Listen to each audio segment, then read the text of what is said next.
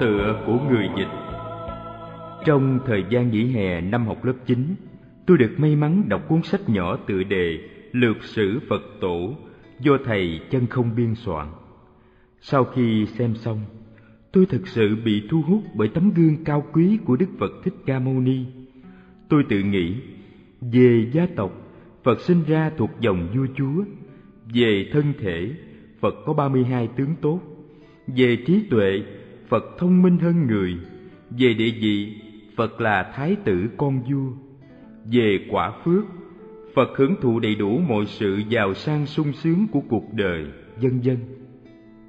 Thế mà Ngài đã từ bỏ tất cả địa vị, quyền thế, vợ đẹp con ngoan, giàu sang sung sướng để một thân một mình vào rừng sâu núi thẳm, tu hành khổ hạnh, tìm cầu chân lý, giải thoát chúng sinh khỏi dòng luân hồi sinh tử. Thật là cao quý biết bao. Nếu đem thân mình ra xét, thì tôi chẳng có một thứ gì xứng đáng để bỏ cả. Vậy mình còn ham muốn làm chi những thứ mà Ngài đã bỏ, để rồi lãng phí cả một đời người theo đuổi tìm cầu. Từ đó, tôi đã chuyển hướng cuộc đời, quyết chí noi theo con đường mà Đức Phật đã đi. Nhờ đọc được lược sử của Đức Phật mà tôi đã giác ngộ và xuất gia tu hành. Tôi nguyện sau này, nếu đủ nhân duyên, sẽ phổ biến rộng rãi cuộc đời ánh đạo của Đức Phật. Hy vọng qua tấm gương cao quý của Ngài sẽ giác ngộ nhiều người hướng về lý tưởng giải thoát như tôi. Và ước nguyện đó đã đến. Một hôm, tôi đọc được cuốn The Story of Buddha của Jonathan Landau.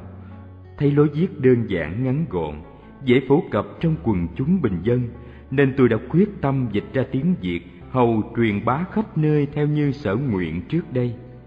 Sau khi dịch xong, tôi có biên tập lại và có thêm bớt đôi chút cho hoàn chỉnh hơn. Cầu mong Phật lực gia hộ cho những ai sau khi nghe xong tác phẩm này sẽ giác ngộ được sự vô thường của cuộc đời, hướng tâm về con đường giải thoát an vui, giống như cuộc đời Đức Phật Thích Ca Mâu Ni. Người dịch Thích Chân Tính. Lược truyện Đức Phật Thích Ca. Tác giả Jonathan Landau. Người dịch Thích Chân Tính. Thực hiện bởi Trung tâm Diệu Pháp Âm. Chùa Diệu Pháp số bảy mươi hai xuyệt mười bốn, Phú Mỹ, xã Phú Hòa Đông, huyện Củ Chi, thành phố Hồ Chí Minh.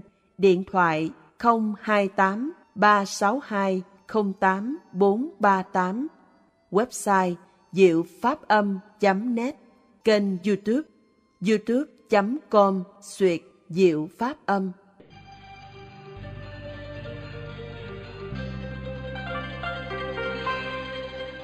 Hôm nay ngày Phật đã sinh, trần gian mừng đấng cha lành, người từ cung trời đông xuân xuống trần cứu độ chúng sinh.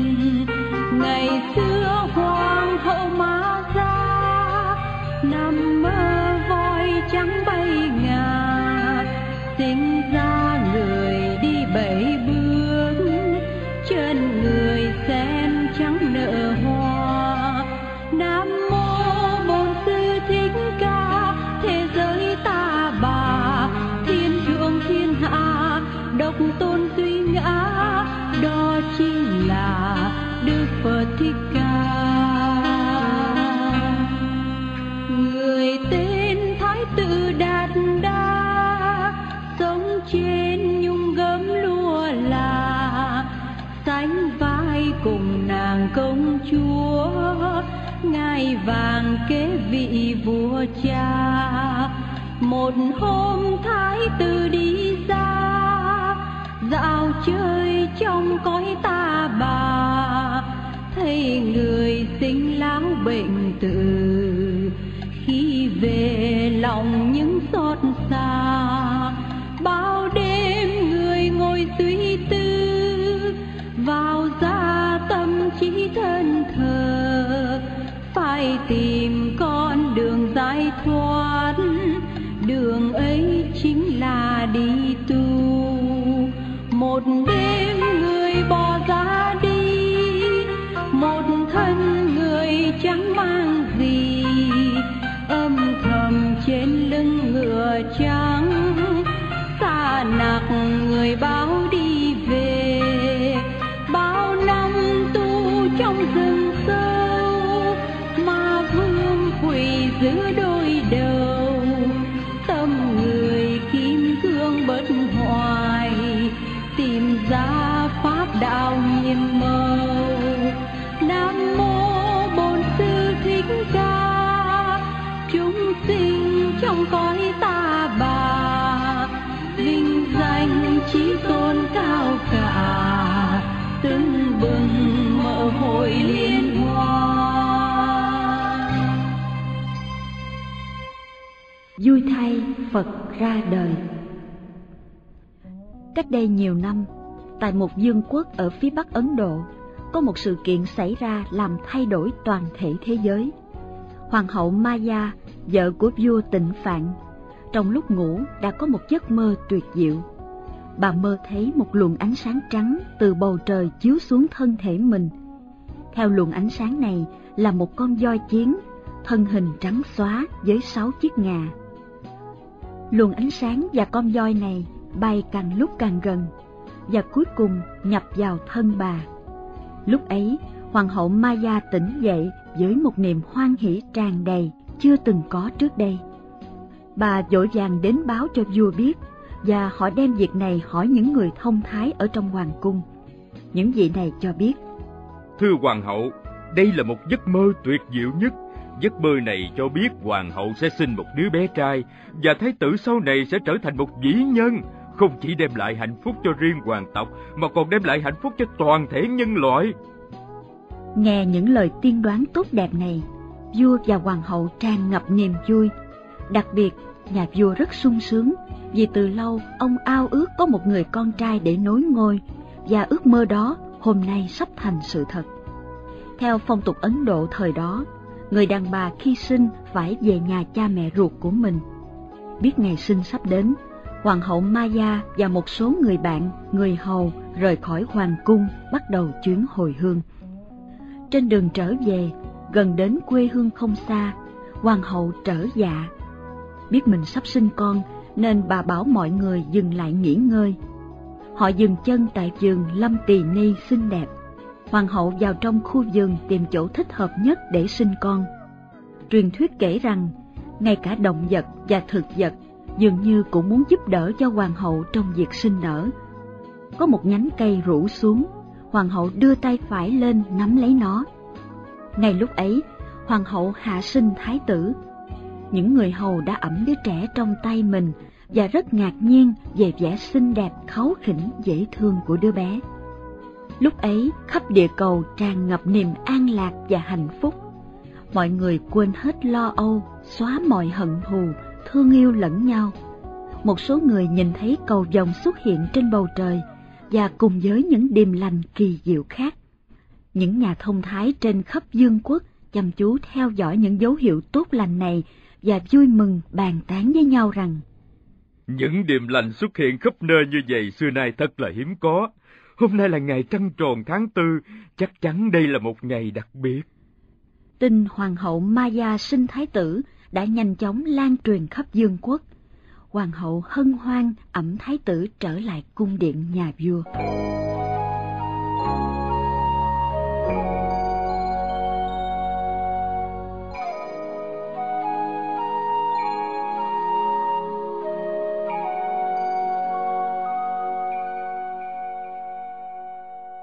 Cuộc viếng thăm của nhà tiên tri. Vua Tịnh Phạn đón tiếp hoàng hậu và đứa con trai mới sinh trong niềm vui khó tả. Lễ hội được tổ chức và khắp vương quốc trang hoàng những cờ phướng biểu ngữ đủ màu sắc đẹp đẽ. Đây là thời điểm hạnh phúc và thanh bình nhất. Khắp nơi không có biểu hiện buồn khổ. Do vậy, vua và hoàng hậu đã quyết định đặt tên cho thái tử là Tất Đạt Đa, nghĩa là người đem đến điều tốt lành. Lúc bấy giờ, những nhà tiên tri tiên đoán cho đứa trẻ. Họ nói: Tâu bệ hạ, những dấu hiệu lúc sinh của thái tử rất tốt. khi lớn lên thái tử sẽ có những đặc điểm hơn cả ngài hiện nay. Nghe lời tiên đoán này khiến vua rất tự hào. Ông nghĩ, nếu lời tuyên đoán này đúng thì con trai của ta, thái tử Tất Đạt Đa, sẽ cai trị không những vương quốc nhỏ bé này mà có lẽ cả toàn thế giới. Ôi, thật là vinh dự cho ta và gia đình ta quá. Những ngày đầu sau khi sinh thái tử, rất nhiều người đến cung điện thăm đứa bé. Một trong những người viếng thăm này là ông già tên A Tư Đà. A Tư Đà là một nhà ẩn sĩ sống trong rừng vắng và là một bậc danh sĩ tôn quý lúc bấy giờ. Vua và hoàng hậu rất ngạc nhiên khi thấy A Tư Đà rời khỏi khu rừng và xuất hiện trong cung điện của họ.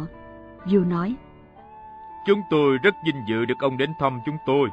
Xin ông hãy cho chúng tôi biết mục đích của ông và chúng tôi sẵn sàng giúp đỡ những gì mà chúng tôi có thể làm được. A Tư Đà trả lời, xin cảm ơn lòng tử tế hiếu khách của bệ hạ.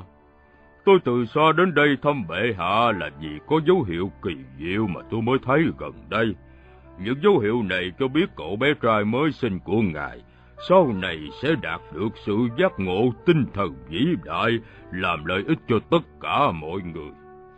Cái trí tuệ quý giá ấy là điều mà suốt đời tôi đang cố gắng để đạt được, cho nên tôi vội vã đích thân đến thăm cậu bé.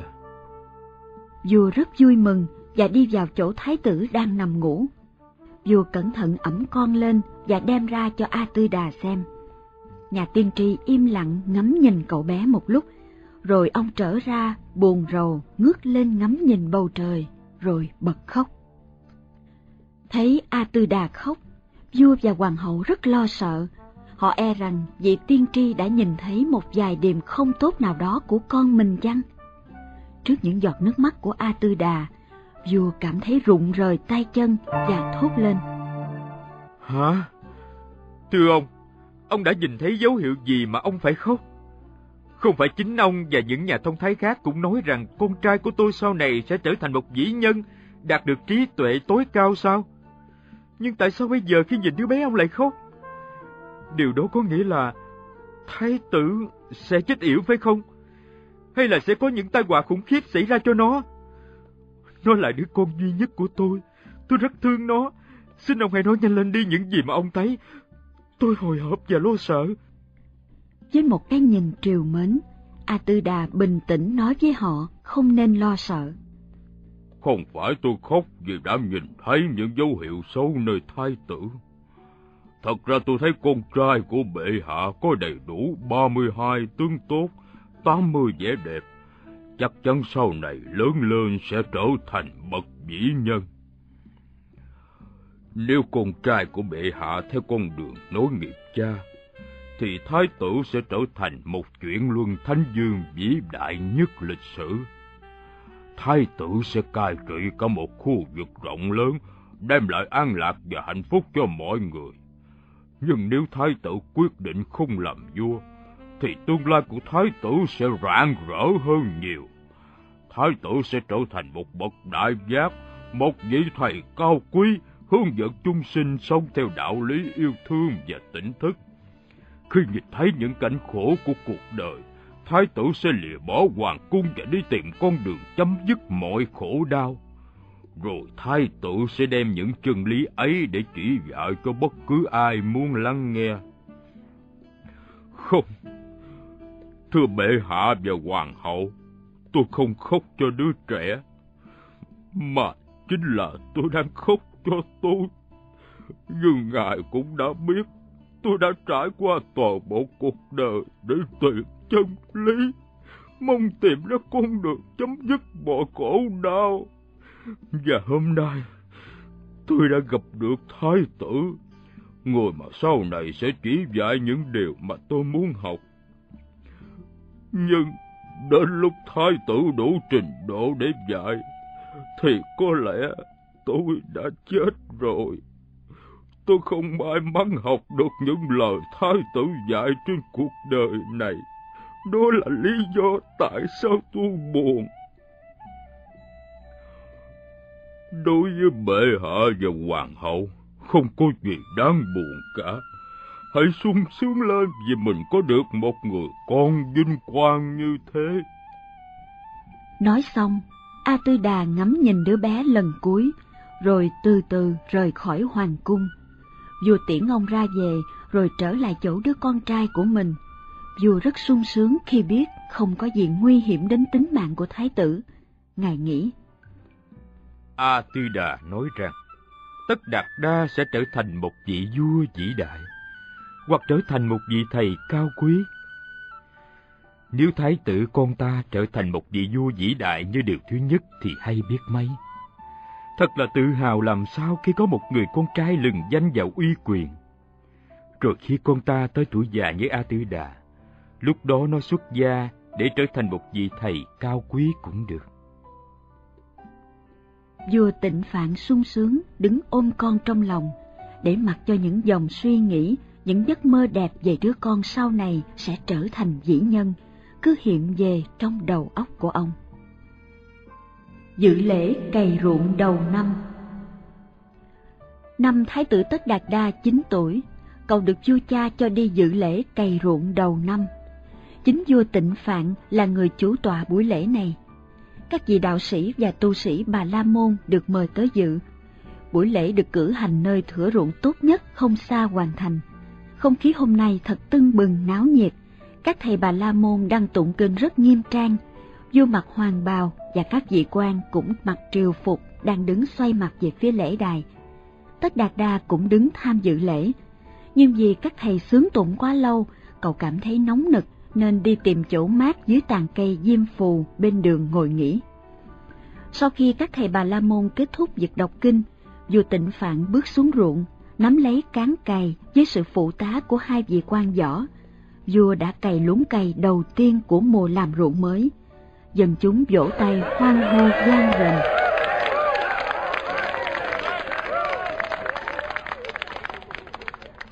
Các nông dân bắt đầu xuống ruộng làm theo vua. Họ cày những luống cày đầu tiên trên thửa ruộng của họ. Nghe tiếng reo hò, Tất Đạt Đa cũng chạy ra xem. Cậu nhìn thấy một con trâu đang nặng nhọc kéo cày, theo sau là một bác nông dân lực lưỡng, tay trái cầm cán cày, tay phải cầm cây roi quất mạnh vào lưng con trâu. Trời nắng gắt, mồ hôi ông ta chảy ra đẫm ướt cả thân mình. Nơi lưỡi cày đi qua, đất được lật ngửa, rẽ ra thành luống hai bên, trồng thật ngay hàng thẳng lối. Hàng ngàn con giun ở dưới đất chui lên, có những con bị lưỡi cày cắt làm đôi đang quằn quại trên luống đất. Những con chim bay xà xuống thấp, đớp lấy những con giun đang dùng dãy hoảng sợ. Rồi cậu lại thấy một con chim lớn xà xuống rượt bắt những con chim nhỏ để ăn thịt. Trời lúc này nắng gắt, thái tử vừa mệt vì nắng, vừa chán nản vì thấy cảnh thú vật ăn thịt lẫn nhau. Cậu bèn trở lại chỗ cây diêm phù. Những hình ảnh mà Tất Đạt Đa vừa thấy thật là mới lạ, đã kích thích cậu ngồi xếp bằng dưới gốc cây và nhắm mắt lại để chiêm nghiệm những gì đã thấy. Cậu ngồi ngay thẳng với tư thế uy nghiêm và rất đẹp. Hình ảnh người nông dân cày ruộng cực khổ, đổ mồ hôi dưới ánh nắng nóng bức. Hình ảnh con trâu nặng nhọc kéo cày, còn bị những nhát roi quất lên mình thành những vết thương dài. Hình ảnh những con giun bị luống cày cắt đứt làm đôi, đang dùng dãy đau đớn. Hình ảnh những con chim nhỏ xà xuống bắt những con giun. Hình ảnh con chim lớn rượt bắt những con chim nhỏ để ăn thịt. Những cảnh tượng tàn sát lẫn nhau để mà sống này cứ hiện lên trong đầu của thái tử. Cuộc sống quả là một cái vòng đau khổ. Tất cả chỉ vì miếng ăn mà phải cực khổ, đấu tranh, tàn sát lẫn nhau để sống. Thái tử cảm thấy xót thương cho bác nông dân, con trâu, con giun, con chim. Cậu ước mong sao tất cả người và vật không còn khổ đau nữa, không còn phải vì sự sống mà ăn thịt lẫn nhau. Một lát sau, khi vua và bà Mahabasabade tới gốc cây diêm phù để tìm con, thấy Tất Đạt Đa vẫn còn ngồi đó. Bà cảm động đến khóc khi thấy Tất Đạt Đa ngồi đẹp như một pho tượng nhỏ dưới gốc cây. Nhưng vua thì lại lo ngại, vì thái tử mới có chín tuổi mà đã biết ngồi trầm tư như thế, thì lời tiên đoán của đạo sĩ A Tư Đà có thể trở thành sự thật.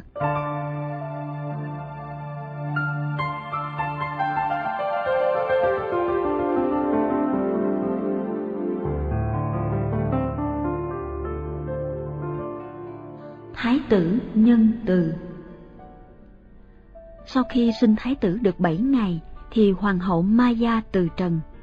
Trước khi qua đời, hoàng hậu đã dặn dò người em của mình là Mahabasabade: chắc chị sẽ không còn sống lâu để chăm sóc con được nữa. Sau khi chị mất, em hãy chăm sóc Tất Đạt Đa giùm chị. Người em nhận lời, bà hứa sẽ thương yêu thái tử và chăm sóc cháu như là con của mình. Thái tử lớn lên trở thành một cậu trai thông minh, xinh đẹp và nhân từ. Vua đã sắp xếp cho thái tử được học với những vị thầy danh tiếng nhất vương quốc, và thái tử đã tỏ ra là một người thông minh phi thường. Sau vài ngày đầu học tập, những vị thầy đã trình lên vua rằng: muôn tâu bệ hạ, thái tử rất thông minh. Những bài học chúng tôi chỉ dạy qua một lần là thái tử hiểu và nhớ rất kỹ. Thật ra có những điều mà thái tử thắc mắc chúng tôi không thể nào giải đáp, hoặc thái tử có những hiểu biết mà chúng tôi chưa hiểu biết. Nghe được điều này, niềm tự hào của vua về đứa con trai của mình càng tăng thêm. Ông sung sướng nghĩ: với sự thông minh này, thái tử con ta chắc chắn sẽ trở thành một vị vua thông minh và đầy uy quyền. Thế nhưng thái tử có một điều khác còn nổi bật hơn cả sự thông minh của cậu, đó là lòng tử tế, sự lịch thiệp và tình yêu thiên nhiên. Đối với những đứa trẻ cùng trang lứa với thái tử, chúng thích đùa giỡn, nghịch phá hoặc chia phe đánh nhau trong những lúc rảnh rỗi. Riêng thái tử thì ngược lại, thích ngồi yên lặng một mình. Cậu thương yêu các súc vật nhỏ sống ở trong vườn của hoàng cung và trở thành người bạn thân thiện của chúng. Những con vật biết thái tử không làm thương tổn chúng, cho nên chúng không bao giờ sợ thái tử. Ngay cả những động vật hoang dại, chúng sẽ bỏ chạy khi thấy một người nào đó đến gần. Nhưng mỗi khi thái tử vào trong vườn, chúng lại mừng rỡ, mon men đến gần và ăn các thức ăn trên tay thái tử một cách tự nhiên, vì mỗi lần thái tử vào trong vườn đều đem theo thức ăn cho chúng. Một ngày nọ, thái tử đang ngồi trong vườn, có một đàn thiên nga trắng xóa bay ngang trên đầu.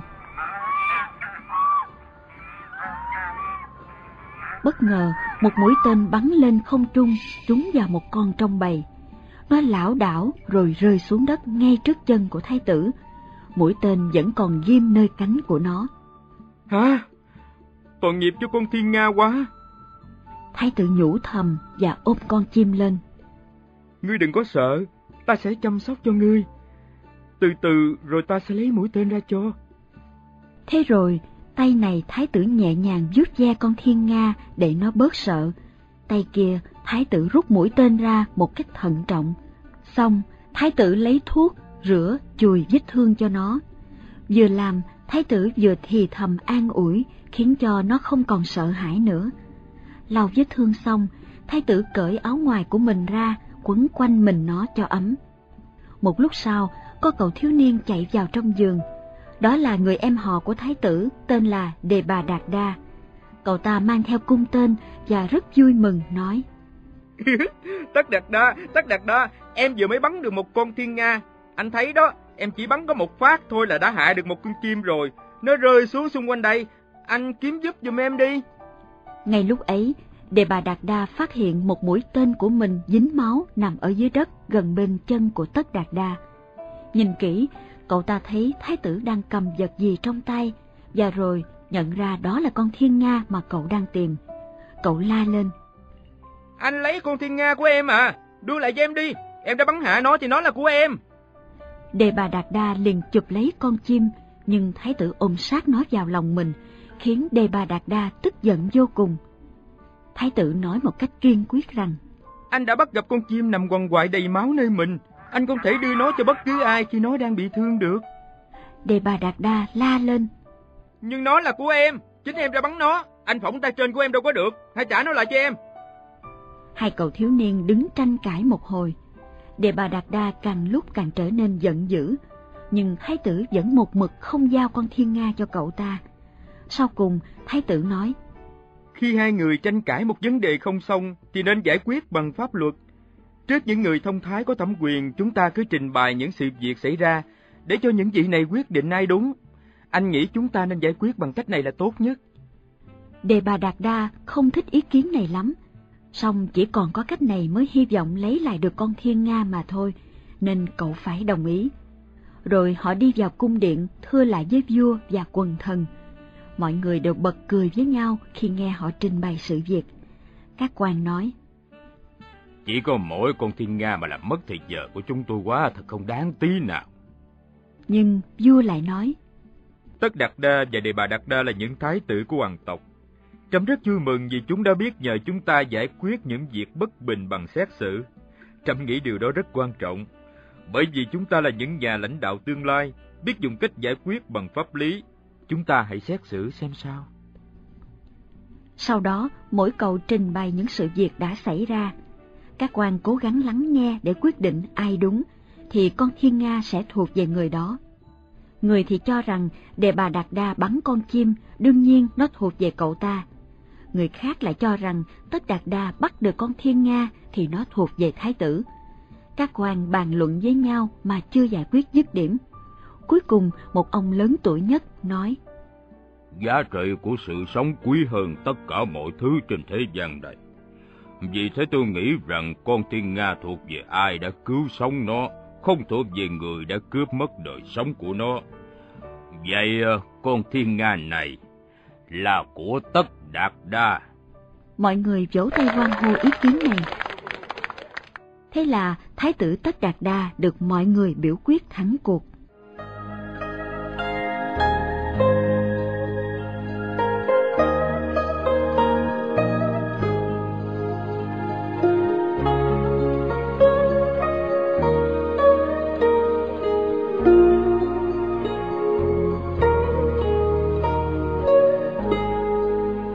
Cuộc thi tài cầu hôn.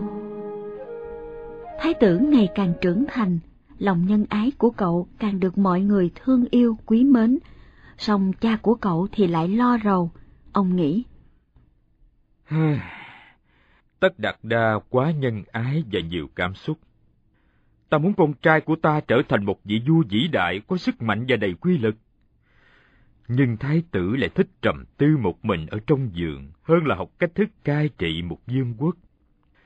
Ta lo lắng cho con trai của ta, chẳng bao lâu sẽ từ bỏ hoàng cung, sống đời ẩn sĩ như lời đạo sĩ A Tư Đà đã tiên đoán. Nếu thật sự như vậy thì thái tử sẽ không bao giờ trở thành vị vua vĩ đại.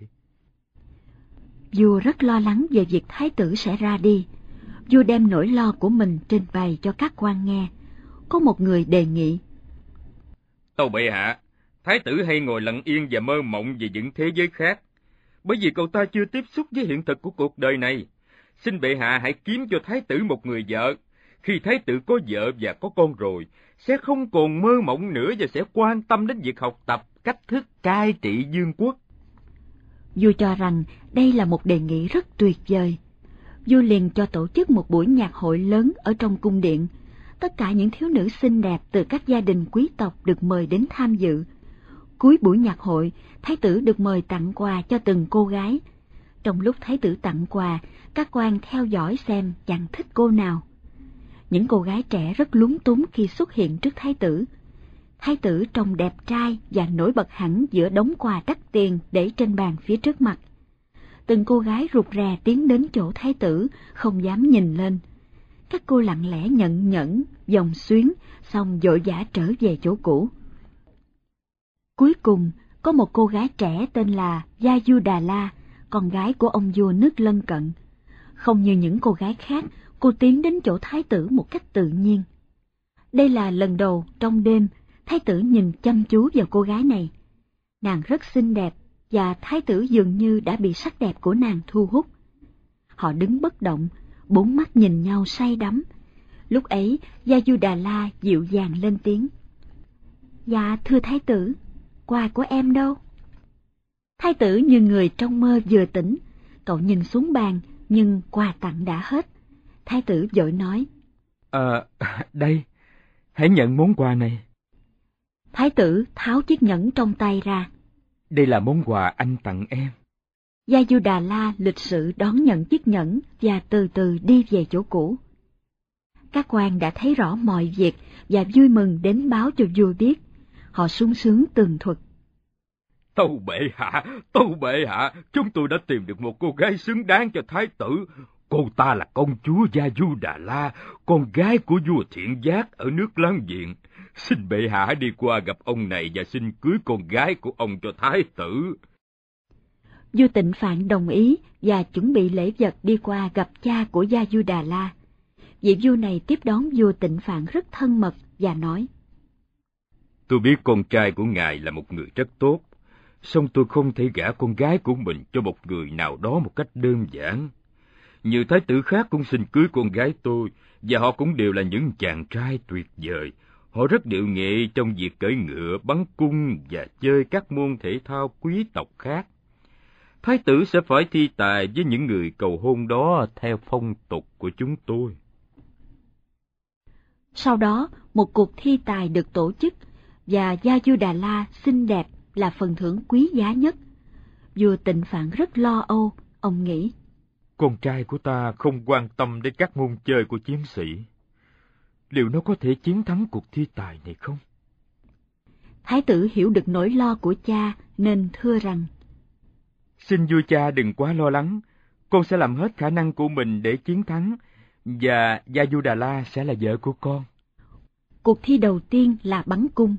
Những chàng trai đặt những tấm bia của họ ở khoảng cách xa mà họ có thể bắn trúng chấm giữa của bia. Khi tới lượt Đề Bà Đạt Đa, em họ của Tất Đạt Đa, cậu ta không chỉ bắn trúng điểm giữa của bia mà còn xuyên qua cả tấm bia. Mọi người hoan hô nồng nhiệt. Riêng Gia Du Đà La lại che giấu nỗi lo của mình. Cô nghĩ: Ôi, làm sao Tất Đạt Đa yêu quý của ta có thể bắn được như thế? Thái tử rất tự tin ở khả năng của mình.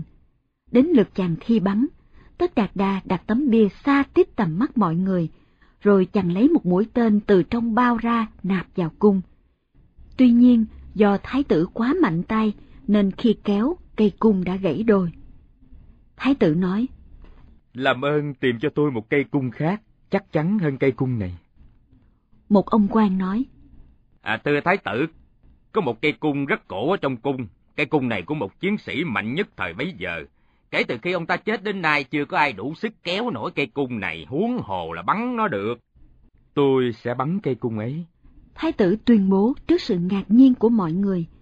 Sau khi họ đem cây cung đến, thái tử cầm cây cung lên, thử uốn cong và kéo dây một cách dễ dàng. Một tiếng ngân dài làm chuyển động cả không gian như một tiếng chuông đồng. Sau đó, thái tử tra tên vào cung, kéo hết dây và nhắm mục đích. Phát tên bắn ra kêu to đến nỗi những người trong làng cách xa đó cũng nghe được. Mũi tên xé gió đi rất nhanh. Khi nó trúng tấm bia ngay trung tâm điểm, chẳng những nó không dừng lại đó mà còn xuyên qua tiếp tục và bay xa tít tầm mắt của mọi người. Đám đồng hoan hô nồng nhiệt. Song bắn cung mới chỉ là cuộc thi tài đầu tiên trong ngày. Cuộc thi đấu kế tiếp là kiếm thuật. Mỗi người chọn một cây kiếm và biểu lộ sức mạnh của mình bằng cách hạ thân cây gần đó với một nhát gươm của mình. Người thứ nhất hạ một thân cây dày khoảng mười lăm xăng-ti-mét, người thứ hai hai mươi hai xăng-ti-mét, người thứ ba ba mươi xăng-ti-mét. Đến lượt thái tử, chàng chọn một cây mà hai thân mọc sát nhau. Thái tử vung gươm chém một nhát thật nhanh, cắt ngang thân cây trong chớp mắt, nhưng nó vẫn đứng sừng sững đó. Không được! Lưỡi gươm của thái tử quá bén, đến nỗi vết cắt không làm cho thân cây đổ ngã. Khi mọi người nhìn thấy cây không đổ, cả đám đông, nhất là Gia Du Đà La, than thở: Ôi, thái tử đã thất bại rồi. Nhát gươm của chàng đã không cắt đứt được thân cây. Lúc ấy, chợt một cơn gió mạnh thổi đến, làm thân cây lay động và từ từ lật đổ. Lời than của đám đông chuyển qua vui mừng và họ lại reo lên: À, thái tử chiến thắng! Thái tử chiến thắng rồi! Cuộc thi cuối cùng là môn cưỡi ngựa. Một con ngựa hoang hung dữ, chưa có người nào cưỡi được nó, đang được những người đàn ông khỏe mạnh dắt ra. Mỗi người cầu hôn gắn leo lên cưỡi nó, nhưng con ngựa cứ nhảy chồm lên và đá hậu rất dữ. Không một ai có thể leo lên lưng nó được. Cuối cùng, một chàng trai cũng đã điều phục được nó ngồi trên lưng nó để cho những người giữ ngựa dắt đi. Thế nhưng chỉ một lát nó đã nhảy bổ lên với sự giận dữ, hất người ngồi trên lưng nó rơi xuống đất. Nếu không được sự cứu giúp kịp thời của những người giữ ngựa lôi anh ta ra chỗ an toàn, thì có lẽ ngựa đã giẫm anh chết rồi. Khán giả bắt đầu la ó. Ngưng ngay đi, đừng để thái tử đến gần thái tử đó, nó sẽ giết chết thái tử đó. Nhưng thái tử vẫn bình tĩnh, chàng nghĩ. Tính hiền diệu có năng lực hơn cả sức mạnh vũ phu. Thái tử từ từ tiến ra chỗ con ngựa, chàng vuốt ve những chòm lông trên đầu nó, nói thì thầm vào lỗ tai nó, nhẹ nhàng vuốt lên đầu, lên mình nó. Thái tử đã làm dịu đi cơn giận dữ và sợ hãi của nó. Một lát sau, con ngựa trở nên hiền lành. Nó bắt đầu liếm tay của Tất Đạt Đa. Thái tử vẫn thì thầm dịu ngọt với nó. Sau đó, chàng leo lên lưng nó một cách dễ dàng. Thái tử cưỡi ngựa, diễu hành ngang qua mọi người trong những tiếng reo hò vui mừng của họ. Thái tử đã đón nhận phần thưởng quý giá, đó là công chúa Gia Du Đà La xinh đẹp. Cuộc thi tài đã kết thúc, thái tử Tất Đạt Đa đã chiến thắng. Cuộc thi tài đã chứng tỏ thái tử Tất Đạt Đa không chỉ có sức mạnh phi thường mà còn có cả lòng từ bi vô hạn nữa. Những cung điện như ý.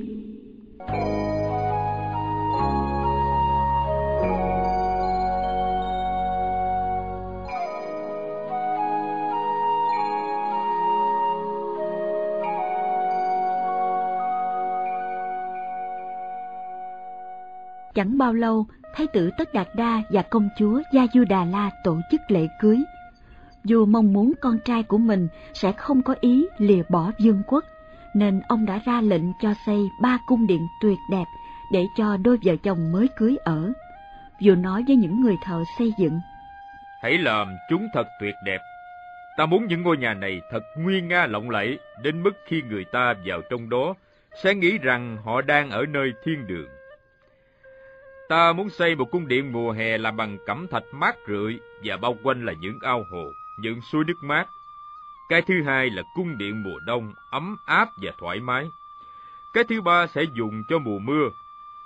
Vị trí của các cung điện này sẽ ở giữa một công viên lớn, với cảnh đẹp nhìn từ mọi mặt.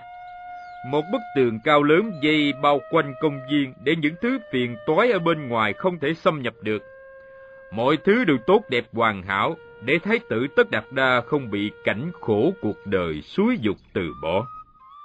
Vua cố gắng làm hết sức mình để cho những ngôi nhà này thật đẹp, thật hấp dẫn nhằm thu hút thái tử. Vua mời những dàn nhạc tài nghệ trong nước đến biểu diễn suốt ngày đêm. Tất cả người phục vụ đều là những cô gái trẻ đẹp, giỏi khiêu vũ. Đầu bếp phải nấu những món ăn ngon và thay đổi liên tục. Không ai được phép vào trong cung điện làm xáo trộn tâm trí yên tĩnh của thái tử, gợi cho thái tử ý niệm từ bỏ cung điện. Đã nhiều năm qua, thái tử Tất Đạt Đa sống trong cảnh thiên đường này. Từ sáng tới tối, thái tử được tiêu khiển bằng hàng ngàn thứ khác nhau. Chàng không bao giờ nhìn thấy những thứ không tốt đẹp, không hề nghe những âm thanh không được êm dịu ngọt ngào. Nếu có một người nữ hầu bị bệnh, cô ta sẽ lập tức được đưa đi chỗ khác, cho đến khi nào lành bệnh mới được trở lại. Với biện pháp này, thái tử sẽ không bao giờ thấy cảnh người bệnh hay bất cứ cái gì gây ảnh hưởng không tốt đến suy nghĩ của thái tử. Vua còn ra lệnh tất cả mọi người không được nói những chuyện buồn rầu, chán nản với thái tử. Ngay cả một cây hoa trong vườn bắt đầu héo rũ, người làm vườn phải nhổ bỏ đem đi nơi khác. Làm như vậy, thái tử sẽ không bao giờ thấy những bông hoa héo tàn. Với những biện pháp này, vua muốn thái tử không thấy, không biết gì về những nỗi khổ và những điều bất hạnh của cuộc sống hiện thực. Thời gian êm đềm trôi qua như một giấc mơ. Gia Du Đà La đã sinh một bé trai là La Hầu La, và mọi việc dường như trôi qua một cách tốt đẹp. Vua rất hài lòng vì biện pháp của mình đã làm cho thái tử quan tâm đến đời sống hoàng gia hơn là việc từ bỏ cung điện. Thế nhưng, điều đó không có nghĩa là thái tử sung sướng nhất đời khi có được đứa con trai và sẽ thỏa mãn đời sống trong sự huy hoàng nhàn hạ ấy. Một ngày nào đó, khi nhân duyên đầy đủ, thái tử cũng sẽ khám phá ra chân lý của cuộc đời. Một bài ca hay. Một buổi chiều sau khi dùng cơm xong, thái tử Tất Đạt Đa nằm nghỉ trên giường, đầu tựa vào lòng của Gia Du Đà La. Nhạc công đang chơi những điệu nhạc nhẹ nhàng, êm dịu. Những nàng hầu đang thì thầm và mỉm cười vui vẻ với nhau. Kể từ khi chuyển vào cung điện Như Ý này, chiều nào thái tử cũng được thưởng thức những cuộc vui như vậy. Nhưng đêm nay, thái tử cảm thấy bồn chồn, khó ngủ. Thái tử đề nghị với một nhạc công ưa mến nhất: hãy ru ta ngủ bằng một bài ca hay. Nhớ chọn một bài mà các bạn chưa từng hát trước đây. Người ca sĩ thanh lịch vâng lời và bắt đầu hát những lời ca nhẹ nhàng, êm ái, phát ra từ tâm hồn của mình và được nhạc công đệm phụ họa theo một cách hài hòa. Bài hát ca ngợi vẻ đẹp của thế giới, những vùng đất xa, nơi mà cô ta đã đi qua khi còn thơ ấu. Ca ngợi thành phố thịnh vượng, nơi mà dân chúng đang sống tràn đầy hạnh phúc, an vui. Bài ca đã làm say mê thái tử. Ca sĩ vừa hát dứt lời, thái tử liền hỏi: hãy nói thật cho ta biết, có những nơi tuyệt đẹp bên ngoài bức tường của khu vườn này không? Người ta đã sống như thế nào trong thành phố ấy? Và những thứ mà thế giới bên ngoài đó có đáng yêu hơn những thứ ta đã thấy trong cung điện lộng lẫy này không?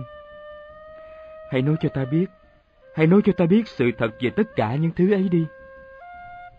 Cô gái trả lời: thưa thái tử, chắc chắn cung điện mà thái tử đang sống là tuyệt vời nhất rồi.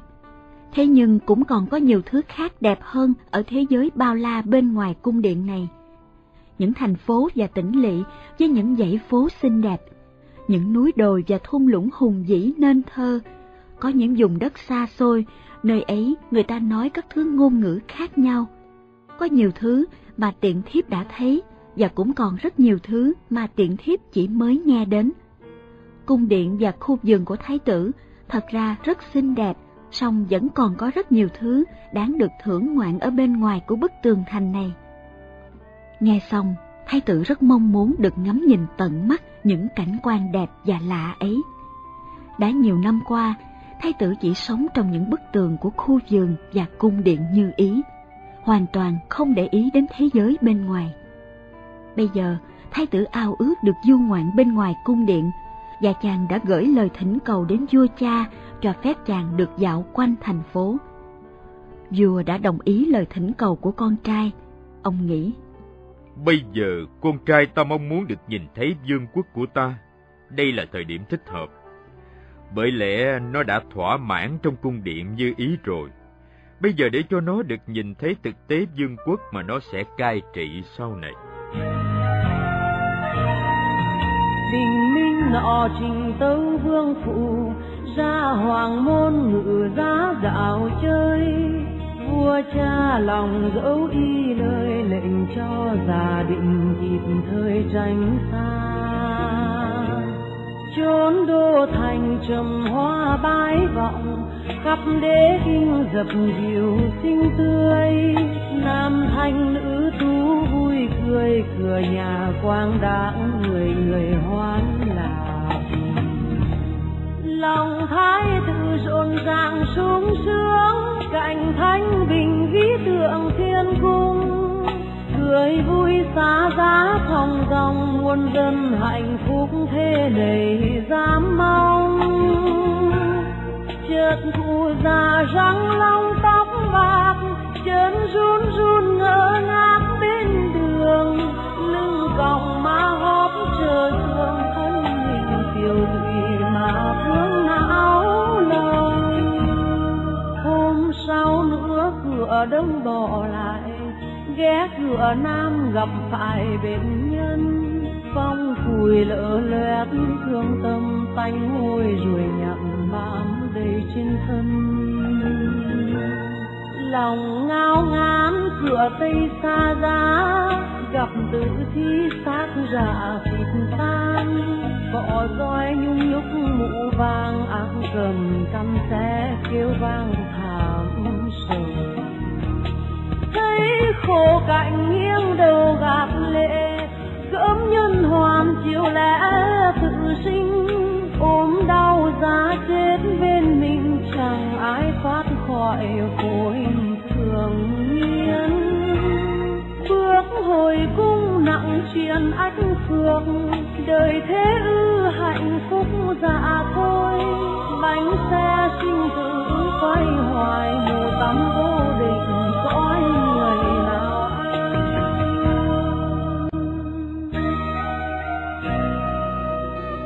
Một cảnh quan bất như ý.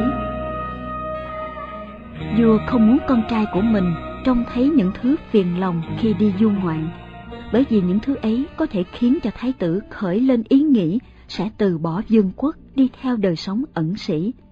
Cho nên, trước ngày thái tử đi thăm thành phố, vua đã chỉ thị cho các quan quân đi thông báo cho dân chúng biết rằng: Loa, loa, loa, loa. Ngày mai thái tử Tất Đạt Đa sẽ đi thăm thành phố Ca Tỳ La Vệ.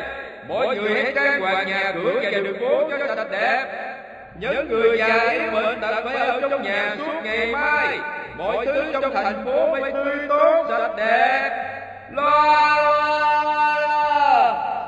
Ngày mai thái tử Tất Đạt Đa sẽ đi thăm thành phố Ca Tỳ La Vệ. Mọi người hãy trang hoàng nhà cửa và đường phố cho sạch đẹp. Những người già yếu bệnh tật phải ở trong nhà suốt ngày mai. Mọi thứ trong thành phố phải tươi tốt sạch đẹp. Loa, loa. Sau đó, quân đội đã đưa tất cả những người ăn xin trên đường phố đến nơi mà thái tử không đi ngang qua. Sáng hôm sau, Sa Nặc, người chăn ngựa đã chuẩn bị con ngựa Kiền Trắc yêu quý của thái tử và đưa thái tử ra khỏi hoàng cung. Trong suốt thời thơ ấu, đây là lần đầu tiên thái tử được ngắm nhìn quang cảnh thành Ca Tỳ La Vệ. Và đây cũng là lần đầu người dân của thành phố được nhìn thấy thái tử của họ. Mọi người rất sung sướng đứng xếp thành hàng trên những con đường mới trang hoàng để được ngắm nhìn chàng trai trẻ đẹp đi ngang qua. Họ nói với nhau: Ôi, thái tử đẹp quá, thái tử, thái tử dễ thương làm sao? sao? Người thì nói: Wow, cặp mắt của thái tử đẹp thiệt. Chúng ta, chúng ta thật là diễm phúc được thái tử, thái tử sẽ là vua của chúng ta trong, trong tương lai. Thấy không, thái tử tướng hảo quang minh quá trời luôn. Ôi, thái tử cái gì cũng đẹp, cặp mắt cũng đẹp, người cũng đẹp nữa. Ơi, thái tử sẽ là vua của chúng ta trong tương lai đó. Thái tử cũng rất sung sướng khi nhìn thấy mọi thứ. Thành phố trang hoàng lộng lẫy và sạch đẹp. Nơi nào cũng thấy người ta vui cười, hoan hô và ca múa. Trên đường nơi thái tử đi qua, dân chúng vui mừng rải hoa đầy lên người thái tử yêu quý của họ. Thái tử sung sướng nhớ lại: à, bài ca thật là đúng. Đây quả là một thành phố phồn vinh xinh đẹp và tốt lành. Thế nhưng khi thái tử và người chăn ngựa đang đi qua đám đông, họ bỗng phát hiện một người già khom lưng, vẻ mặt buồn rầu trong đám người vui vẻ.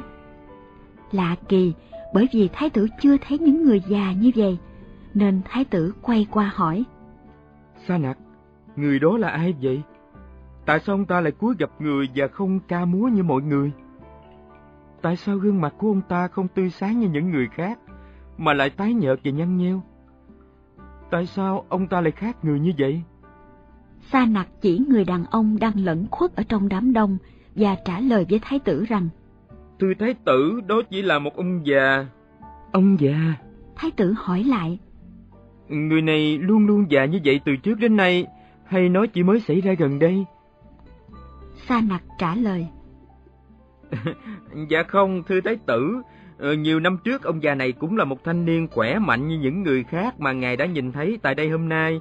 Nhưng dần dần sức khỏe của ông ta giảm sút, thân thể khom dần, màu sắc của gương mặt héo tàn, răng thì rụng. Bây giờ thân thể ông ta tàn tạ vậy đó. Vừa ngạc nhiên, vừa buồn bã, thái tử hỏi lại: Người đàn ông đáng thương ấy chỉ có một mình ông ta đau khổ vì tuổi già sức yếu, hay là những người khác cũng phải bị như vậy? Thưa thái tử, tất cả mọi người đều phải trải qua tuổi già, thái tử, con nè, vợ và con thái tử cùng mọi người trong cung điện. Chúng ta đang trở nên già từng giây từng phút. Một ngày nào đó chúng ta cũng già giống già này nè. Những lời này làm cho thái tử buồn rầu, trầm ngâm giây lâu. Thái tử giống như người bị khủng hoảng bởi một tiếng sét đột ngột. Một hồi lâu, thái tử lấy lại bình tĩnh và nói: Này Sa Nặc, những gì ta thấy hôm nay ta không muốn thấy nữa. Trong giữa những người trẻ tuổi vui sướng này, cảnh tượng của người già đã làm ta chán ngán. Hãy quay trở lại cung điện. Tất cả những thú vui của cuộc đi dạo này đã trôi qua. Hãy trở về ngay đi, ta không muốn thấy nữa. Sa Nặc dân lệnh. Khi họ về tới nhà, thái tử đi một mạch vào cung điện, không nói với ai lời nào, vội vã lên lầu và vào phòng riêng ngồi lặng yên một mình. Mọi người nhận ra sự lạ kỳ này và đã cố gắng làm cho thái tử vui vẻ, nhưng không có kết quả. Tới giờ ăn, thái tử không thiết ăn một món gì, dù cho người đầu bếp đã sửa soạn một bữa ăn thật ngon. Thái tử không quan tâm đến âm nhạc hay khiêu vũ, chỉ ngồi trầm ngâm một mình. Tuổi già, tuổi già, tuổi già. Cuộc đi dạo lần thứ hai. Vua Tịnh Phạn nghe được tâm trạng không hài lòng của con trai mình và cho rằng có điều gì chưa vừa ý. Vua nghĩ: Ta sẽ sắp xếp một cuộc đi dạo khác cho thái tử, nhưng lần này cảnh quan của thành phố phải tươi đẹp hơn. Vì thế, Sa Nặc chuẩn bị con ngựa Kiền Trắc một lần nữa, và họ đã rời khỏi cung điện đi vào thành phố Ca Tỳ La Vệ. Trên những con đường được trang hoàng xinh đẹp hơn trước, và người ta rất sung sướng đón chào thái tử. Nhưng lần này, thái tử và người dưỡng ngựa lại nhìn thấy một người bệnh xuất hiện ở trong đám đông đang vui cười ấy. Thái tử chợt thốt lên: Sa Nặc, nhìn kìa! Người đàn ông kia làm sao mà ho dữ dội, run cả thân thể và rên rỉ thảm thương như vậy? Thưa thái tử, đó là người bệnh. Tại sao ông ta bị bệnh? Người ta bị bệnh có rất nhiều lý do, thưa thái tử. Có lẽ ông ta ăn nhầm thức ăn xấu, hoặc là để cho thân thể nhiễm lạnh nên bị mất quân bình, và ông ta bị cảm sốt đó. Tất cả những người vui vẻ trong đám đông đó cũng có thể bị bệnh như người này không? Thưa thái tử, có. Bất cứ người nào dù khỏe đến đâu cũng có ngày bị bệnh. Bệnh tật không chừa một ai hết. Cuộc đi du ngoạn lần thứ hai này, thái tử bị cú sốc nặng hơn. Thái tử nói: Ta không sao hiểu nổi. Làm thế nào mà người ta lại vô tư và vui sướng khi bệnh tật đang từng phút từng giây đe dọa họ? Thôi hãy quay trở về đi Sa Nặc. Ta đã nhìn thấy sự thật về cuộc đời qua cuộc đi dạo ngày hôm nay rồi. Khi thái tử trở về cung điện, thái tử cảm thấy buồn hơn cuộc đi dạo lần trước. Không ai làm cho thái tử vui cười được, và thái tử cũng không muốn nói chuyện với ai. Khi vua cha biết được con trai mình không được vui sau chuyến đi thứ hai này, ông rất lo âu và bối rối. Ta đã làm hết sức mình để cho con trai ta vui vẻ, song cuối cùng trái tim của nó lại tràn đầy buồn rầu. Ta phải hỏi các quan xem có cách nào làm cho con trai của ta tươi vui hơn không. Các quan đề nghị với vua rằng lần sau thái tử muốn đi dạo thì không nên để thái tử đi một mình. Tốt hơn nên cho các ca sĩ, vũ công và những người quý phái trong cung cùng đi với thái tử. Họ sẽ có kế hoạch đưa thái tử đi thăm một khu vườn đặc biệt đã được chuẩn bị sẵn. Nơi đây, thái tử sẽ được giải trí bởi tất cả các thứ vui chơi. Khi thái tử Tất Đạt Đa xin đi dạo thành phố một lần nữa, mọi thứ được chuẩn bị chu đáo và hết sức thoải mái. Thành phố được trang hoàng đẹp hơn lần trước. Tất cả những cảnh quan xấu được chuyển đi hết, và khu vườn đặc biệt được chuẩn bị với tất cả thú vui trong ấy. Cú sốc cuối cùng. Tất Đạt Đa và Sa Nặc lại rời khỏi cung điện bằng ngựa. Cùng đi có các quan hộ tống, những nhạc công và người hầu, giống như một buổi lễ diễu hành. Cũng như những lần trước, dân chúng đứng thành hàng trên đường phố, và họ say mê ngắm nhìn đoàn diễu hành của hoàng gia. Song lần đi dạo thứ ba này, thái tử và Sa Nặc lại nhìn thấy một cảnh tượng đau buồn. Đó là một tốp người u sầu đang khiêng một chiếc quan tài người chết xuất hiện từ trong căn nhà và đang chậm chạp đi ra đường. Thái tử ngạc nhiên hỏi: Sa Nặc, tại sao người đàn ông kia lại nằm im trong chiếc hộp? Ông ta ngủ hay sao? Tại sao những người đi theo lại khóc? Và họ khiêng ông ta đi đâu? Thưa ngài, đó là người chết. Họ đang đưa ông ta đến bờ sông, nơi đó sẽ thiêu thân xác ông ta. Chết à? Chết nghĩa là gì? Và nếu họ thiêu đốt thể xác của ông ta, ông ta có bị đau đớn không? Sa Nặc, hãy giải thích cho ta rõ vấn đề này. Sa Nặc đành phải giải thích cho thái tử biết về những sự thật mà cha của ngài đã giấu kín từ nhiều năm qua. Thưa thái tử, cuộc đời của người đàn ông đó cũng như thái tử và tôi bây giờ. Ông ta sinh ra lớn lên rồi trở thành một người đàn ông. Ông ta đã trải qua những sự vui buồn thăng trầm của cuộc sống, nào là xây dựng gia đình, làm việc để nuôi sống bản thân và vợ con. Trải qua vài chục năm, thân thể ông ta trở nên già yếu, bệnh tật và nằm liệt trên giường. Lúc ấy ông ta không còn nhận thức được gì nữa, ngay cả đến những người bạn thân thiết nhất. Rồi ông ta ngày một yếu dần, và cuối cùng hơi thở lìa khỏi xác. Mạng sống đến đây là chấm dứt, và ông ta đã chết. Chỉ còn lại cái xác lạnh lẽo không hồn, không còn cảm giác gì nữa cả. Một thân xác mà suốt đời ông ta chăm sóc nó nay trở thành vô nghĩa, chỉ còn lại một nắm tro tàn sau khi thiêu xong. Ai cũng phải trải qua sự chết như vậy phải không Sa Nặc? Dạ không thưa thái tử, thật ra có một số người không có cơ hội sống đến già đâu. Một số người rất ít khi bị bệnh. Song tất cả mọi người đều phải chết một ngày nào đó, không có ngoại lệ khác hơn. Những lời trình bày của Sa Nặc gây ấn tượng sâu đậm trong tâm thái tử. Chàng nói: Có nghĩa là một ngày nào đó, vợ ta, con ta, những bạn bè của ta và cả bản thân ta cũng sẽ phải chết. Và tất cả những người hiện diện nơi đây với áo quần đẹp đẽ và rất hãnh diện như thế này cũng sẽ chết ư? Ôi, thật là mù quáng thay. Cả thế giới vẫn cứ mãi mê ca múa quay cuồng theo dục vọng, trong khi cái chết đang đến gần họ. Tại sao họ lại cứ se su lo chuyện trưng diện áo quần chết tốt, mà không biết một ngày nào đó họ chỉ còn phủ lên mình một tấm vải trắng thô sơ? Phải chăng họ chỉ nhớ những thứ thiển cận mà quên đi sự chết? Hay trái tim của họ quá chai đá đến nỗi ý nghĩ về sự chết không làm họ lo sợ? Sa Nặc, quay xe lại, ta muốn trở về cung điện. Sa Nặc đánh xe ngựa trở về khu vườn xinh đẹp. Nơi đó, những ca sĩ và vũ công đẹp nhất cung điện đang chờ đợi cùng với các nhạc công, các quan và một bàn tiệc thịnh soạn được chuẩn bị bởi các đầu bếp của hoàng gia. Họ đón chào thái tử một cách nồng nhiệt khi thái tử từ trên xe ngựa bước xuống. Thế nhưng, thái tử không thiết gì cả. Tư tưởng của chàng hoàn toàn bị thu hút bởi những gì đã xảy ra mà chàng chứng kiến khi nãy. Thú vui tan dần. Mọi người cố gắng hết sức để làm vui lòng thái tử. Những vũ công xinh đẹp vui đùa với thái tử, hy vọng làm cho gương mặt đẹp trai buồn rầu của chàng vui tươi trở lại. Nhưng thái tử không hề quan tâm đến họ. Trong tâm trí của chàng lúc này là hình ảnh già, bệnh, chết đang chiếm ngự. Một trong những vị quan thấy thái tử không vui bèn đến động viên chàng.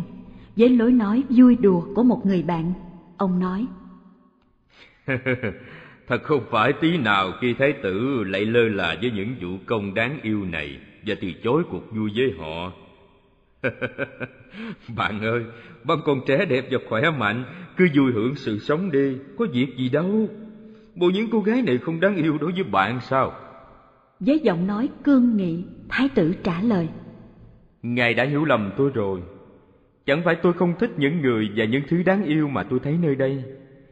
Nhưng khi nghĩ đến sắc đẹp của họ sẽ phai tàn, mọi vật sẽ thay đổi nhanh chóng, khiến tôi không thể tìm thấy niềm vui chân thật trong những thứ ấy một tí nào cả. Nếu không có già, bệnh và chết, khi ấy tôi mới có thể tìm thấy nguồn vui lớn đối với mọi vật. Thế nhưng, những thứ bất hạnh ấy đang chờ đợi chúng ta trong tương lai. Làm sao tôi có thể hài lòng với những thứ vui chóng tàn như vậy? Ngài ắt hẳn phải có một trái tim nồng nhiệt hơn tôi nên mới hài lòng một cách dễ dàng như vậy. Nhưng đối với tôi, mọi thứ mà tôi thấy đang bốc cháy bởi khổ đau, chừng nào tôi chưa tìm ra con đường thoát khỏi những nỗi khổ ấy, thì những thú vui của thế gian này không lôi cuốn được tôi. Vì không thể nào làm cho tâm trạng của thái tử vui tươi được, mọi người chán nản trở về hoàng cung. Khi các quan tâu lên đức vua về tình trạng thái tử không được vui vì bị những cảnh bên ngoài tác động, nhà vua quá rầu buồn đến nỗi không thể ngủ được. Ngài nghĩ: Ôi con trai yêu quý của ta, làm thế nào ta có thể giữ được con ở lại vương quốc này? Ta phải làm gì để con hài lòng mà ở lại đây? Những ý nghĩ lo sợ đứa con trai yêu quý của mình sẽ từ bỏ hoàng cung khiến nhà vua tuyệt vọng trằn trọc cả đêm.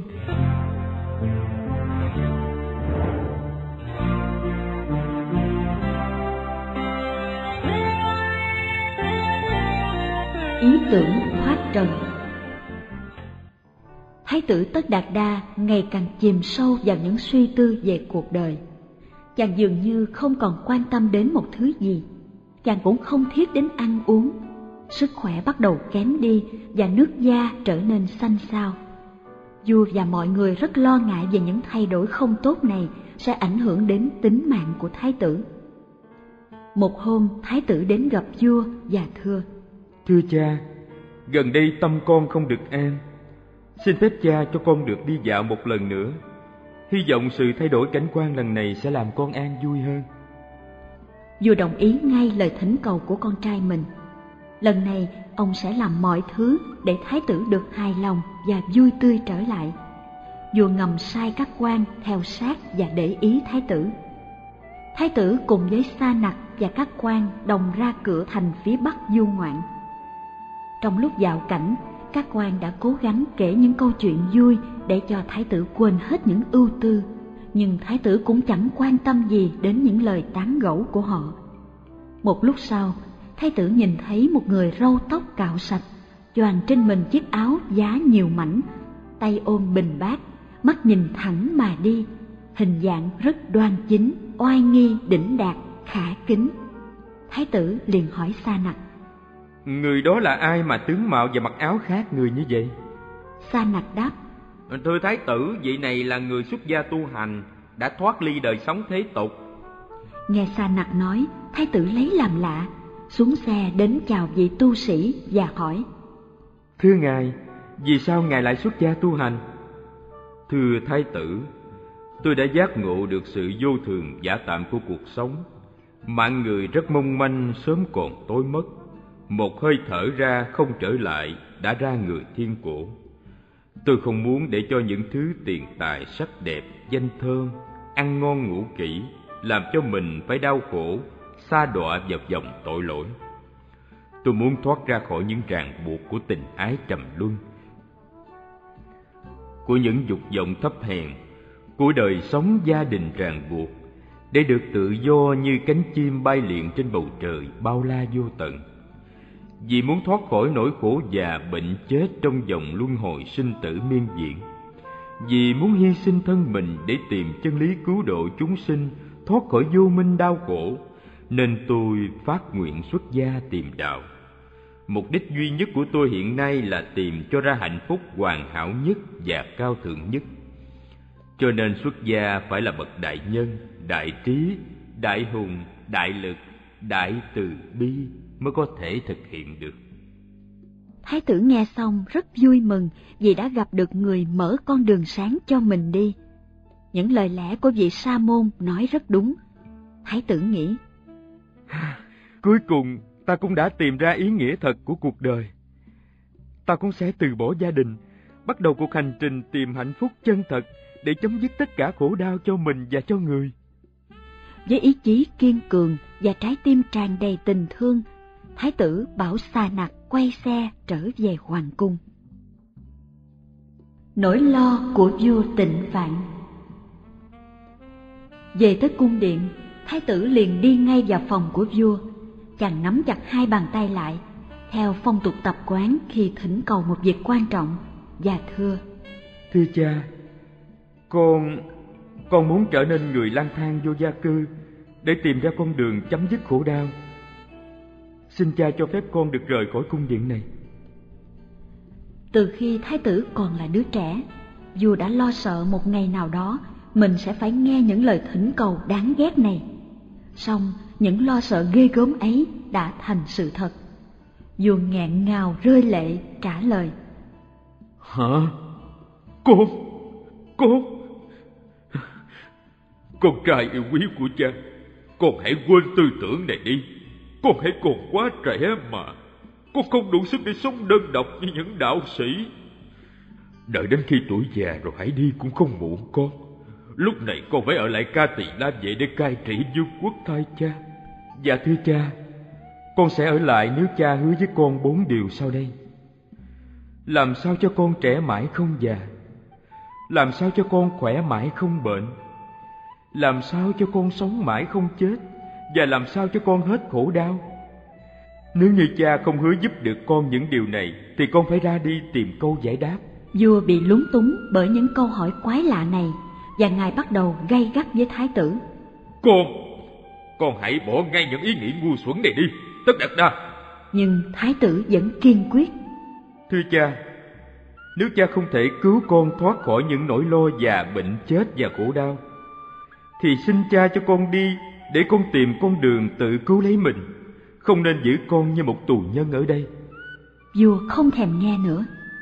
Quân đâu, không để cho thái tử rời khỏi nơi đây, hãy canh gác cung điện cẩn thận. Vua ra lệnh cho các quan xong, buồn rầu bỏ ra khỏi phòng. Dược Thành tìm chân lý. Tất Đạt Đa rời khỏi phòng vua cha và trở về cung điện của mình. Chàng đi ngang qua những căn phòng trang hoàng lộng lẫy, những hành lang tráng lệ, những dòng suối lấp lánh, rồi về đến phòng của mình. Chàng đi giữa những nhạc công tài ba và những nàng hầu xinh đẹp đang biểu diễn. Nhưng những thú vui này không còn thu hút thái tử. Lúc này chàng chỉ có một ý nghĩ trong đầu là rời khỏi cung điện đi tìm chân lý. Đêm đó, sau bữa ăn tối, các nhạc công, vũ nữ và lính canh đều mệt mỏi say ngủ. Ngay cả Gia Du Đà La cùng người con trai La Hầu La cũng say sưa trong giấc nồng. Thái tử nhìn vợ con và nghĩ: Ta muốn ôm đứa con trai vào lòng một lần cuối trước khi rời khỏi cung điện. Nhưng nghe rằng sẽ đánh thức Gia Du Đà La và sẽ rất khó cho việc ra đi của ta. Thôi, ta phải rời khỏi nơi đây gấp và thật im lặng trước khi mọi người thức giấc. Thái tử bước nhẹ nhàng cẩn thận qua những người đang nằm ngủ. Khi đến cửa sổ và trèo ra bên ngoài, chàng đi tới chỗ Sa Nặc, người dưỡng ngựa đang nằm ngủ, và khẽ đánh thức anh ta dậy. Hãy sửa soạn ngựa cho ta nhanh đi Sa Nặc, ta muốn đi ngay đêm nay. Sa Nặc rất ngạc nhiên, không biết thái tử đi đâu vào lúc giữa đêm như thế này, nhưng không dám hỏi. Sa Nặc liền sửa soạn con ngựa Kiền Trắc và dắt nó đến chỗ thái tử. Tất Đạt Đa vuốt ve con ngựa và thì thầm với nó: Kiền Trắc, người bạn thân yêu của ta, chúng ta phải rất yên lặng. Ta không muốn đánh thức những người canh gác. Đêm nay sẽ là một đêm rất đặc biệt. Thái tử và Sa Nặc rời khỏi cung điện. Họ lặng yên phóng ngựa đi trong đêm tối. Đến ranh giới của thành phố, thái tử nhìn lại và phát nguyện: Nếu ta không chinh phục được tất cả khổ đau, ta sẽ không trở lại thành phố Ca Tỳ La Vệ xinh đẹp này.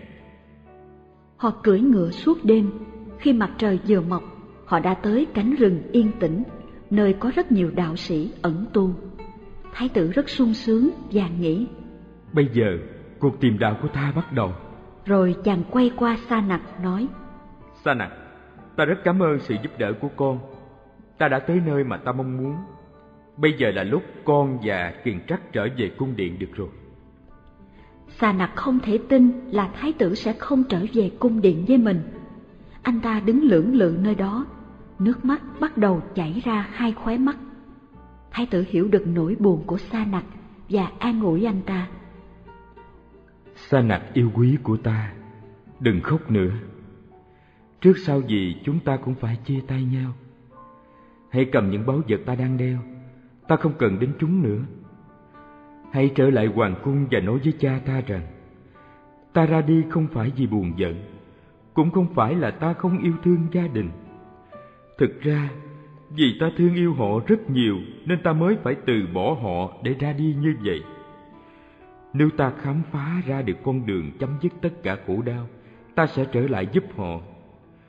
Nếu ta thất bại, thì chẳng khác gì ta từ biệt luôn. Sớm hay muộn gì cái chết cũng sẽ đến với chúng ta bằng mọi cách. Hãy để ta bắt đầu cuộc hành trình tìm chân lý. Sau đó, chàng rút gươm ra và cắt mớ tóc dài của mình, một biểu hiện của hoàng gia, trao cho Sa Nặc cùng với các đồ trang sức quý báu, bảo đem về cho Gia Du Đà La. Sa Nặc thấy không còn cách nào chuyển đổi được ý chí của thái tử. Anh thắng ngựa chậm chậm từ giả thái tử.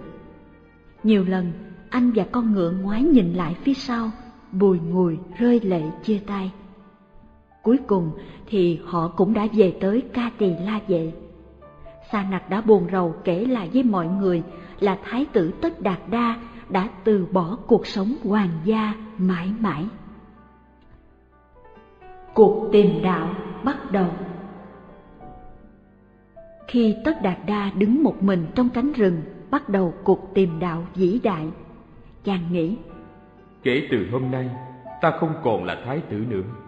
Vì vậy, ta không thể trang phục như người thế tục. Sau đó, chàng gặp một người thợ săn nghèo và nói với ông ta rằng: thưa ông, tôi không cần những đồ tơ lụa quý giá này. Nếu tôi sống trong rừng, tôi sẽ mặc những thứ dễ thu giống như ông. Vậy chúng ta hãy trao đổi lẫn nhau.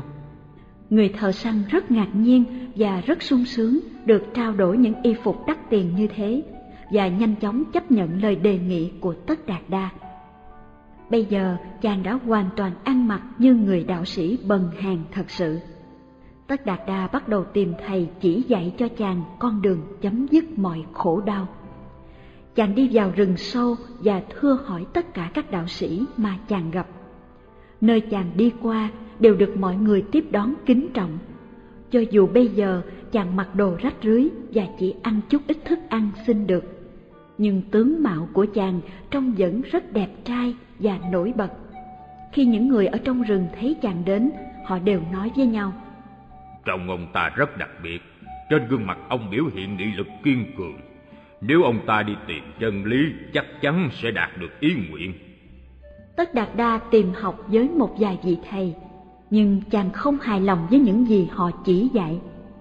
Sau cùng, chàng nghe có một vài đạo sĩ rất thông thái hiện đang sống ở vương quốc Ma Kiệt Đà, nơi mà vua Tần Bà Sa La cai trị. Vì thế, chàng quyết định đi đến đó để tìm họ.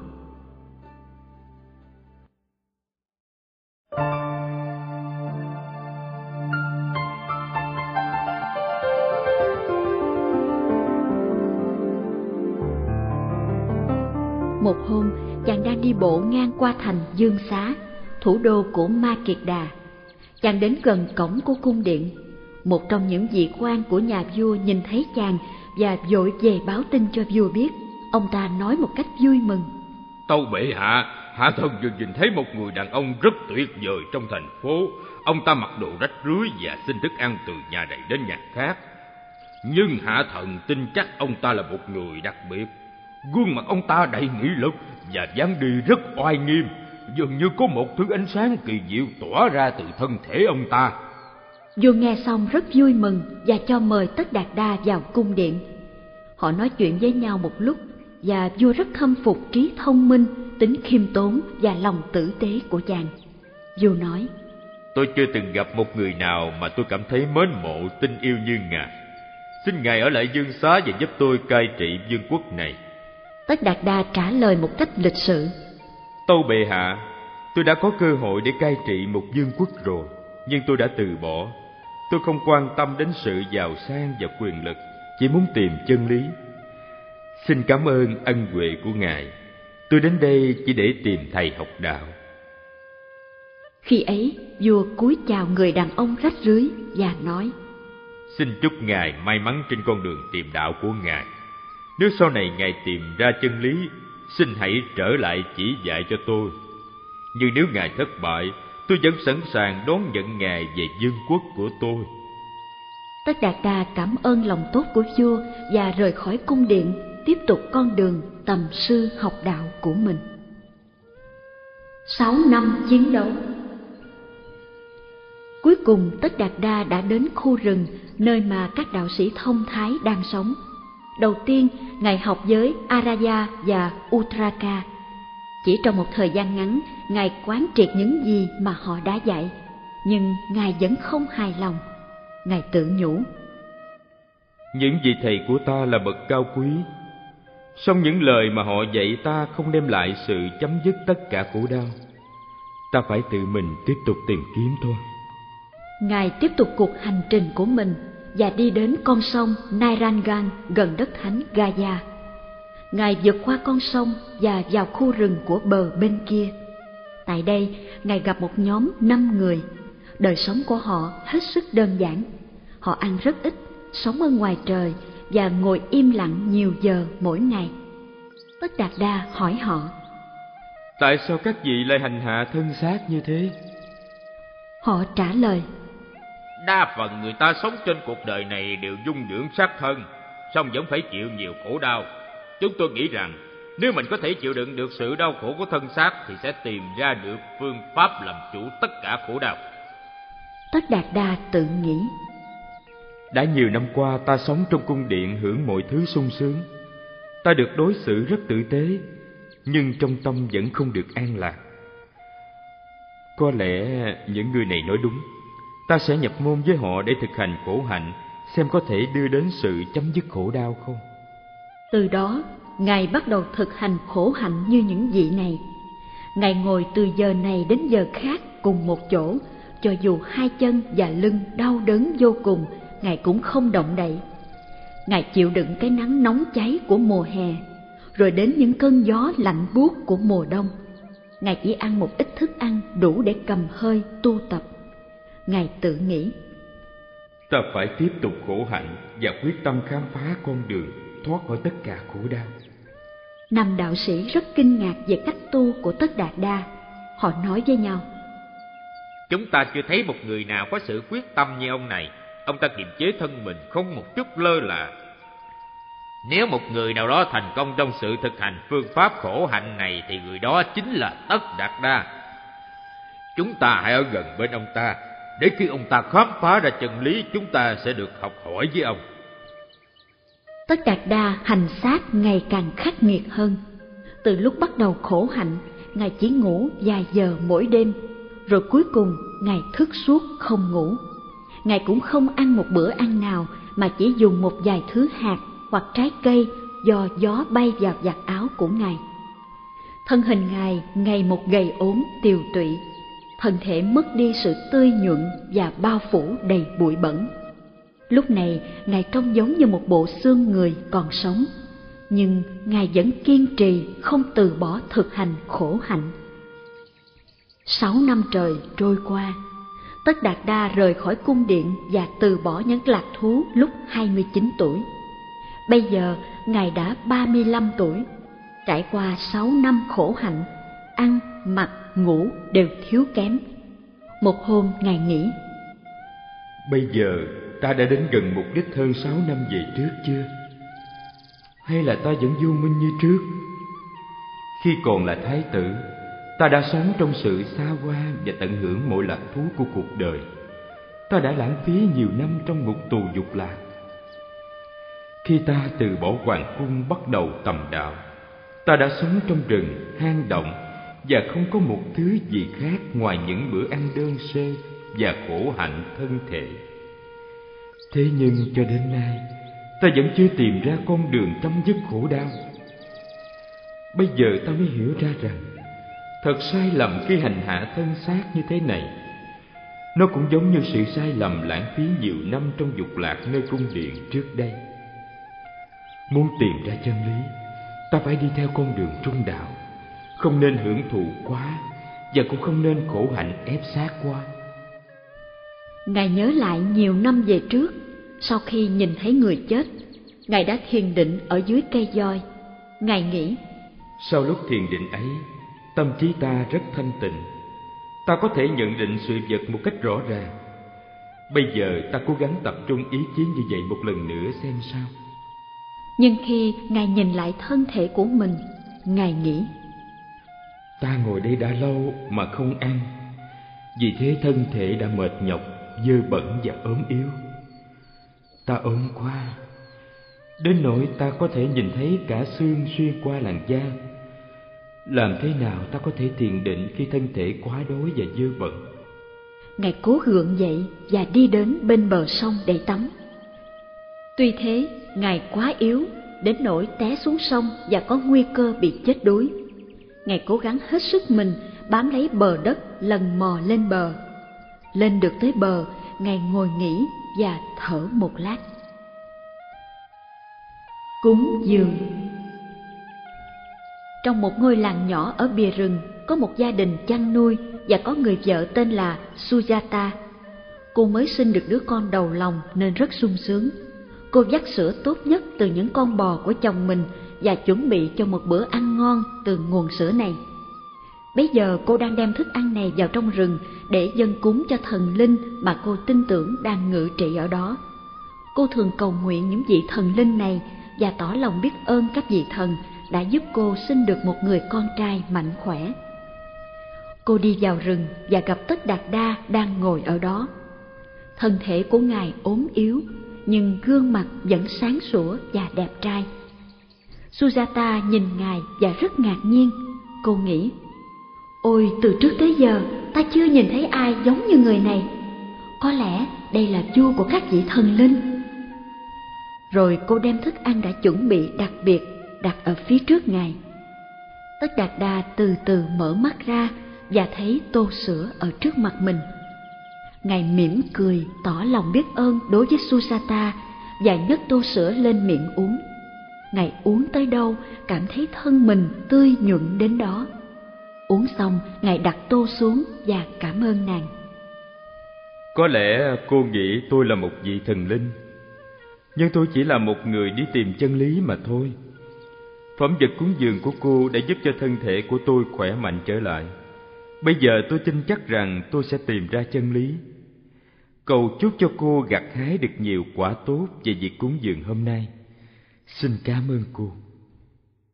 Năm người sống trong khu rừng với Tất Đạt Đa thấy Ngài nhận phẩm vật cúng dường của Sujata, họ rất thất vọng và nói với nhau: Tất Đạt Đa đã từ bỏ sự tầm đạo.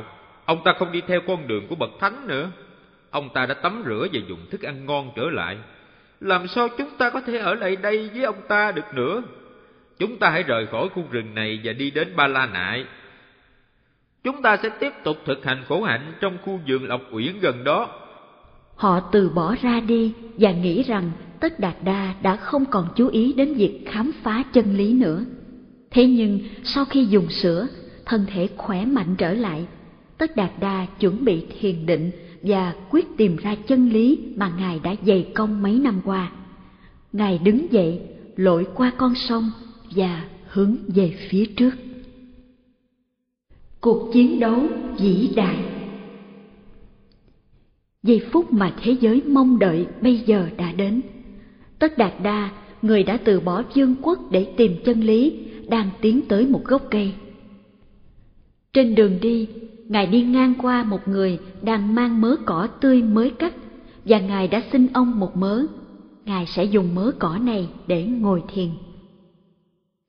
Khi Ngài đến gần cây bồ đề, thì bầu không khí lúc này trở nên yên tĩnh hơn, và cả thế giới dường như đang nín thở hồi hộp chờ đợi những điều sắp xảy ra. Những cành cây lay động như chào đón Ngài. Ngài từ từ ngồi xuống dưới tàn cây. Tất Đạt Đa cẩn thận xếp mớ cỏ thành tấm nệm nhỏ và ngồi xuống, mặt quay về hướng đông. Ngài xếp tréo chân theo tư thế thiền định vững chắc và đặt hai bàn tay trên lòng hai bàn chân. Rồi Ngài cương quyết phát nguyện: nếu ta không đạt được đạo quả, cho dù phải bỏ mạng tại đây, ta cũng sẽ không rời khỏi nơi này. Lúc ấy, chư thiên trên hư không rất vui mừng khi nghe lời nguyện lớn của Tất Đạt Đa. Đó là ngày trăng tròn tháng tư, lúc mặt trời sắp lặn. Thế nhưng truyền thuyết cho rằng không phải ai cũng hoan hỷ lúc nghe Ngài phát nguyện lớn. Có một thế lực gọi là Mara thì lại hoảng sợ và giận dữ. Mara là tên gọi mà người Ấn Độ cổ cho là sức mạnh của tội lỗi, nó quấy phá tâm trí của chúng ta.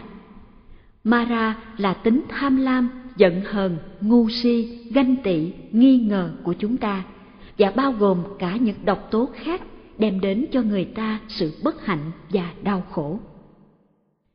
Khi Mara thấy Tất Đạt Đa ngồi ở dưới cây bồ đề, nó giận điên lên.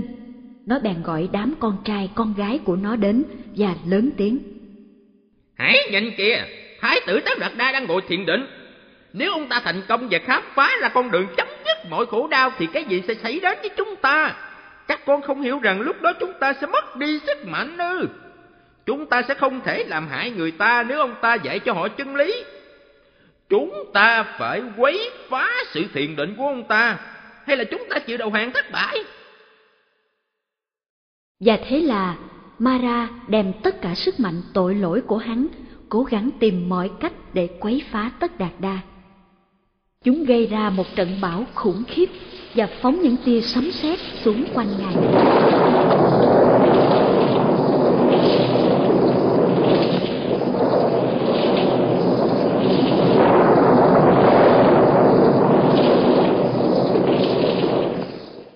Chúng tạo ra cơn gió mạnh đến nỗi mọi thứ chung quanh Ngài hư hại nặng nề. Thế nhưng bên dưới những nhánh cây, mọi thứ vẫn yên lặng. Nó được che chở bởi năng lực thiền định của Tất Đạt Đa. Mara thấy rằng trận bão vừa qua đã không đạt kết quả. Hắn quay sang lũ đệ tử và la lên: Tấn cao!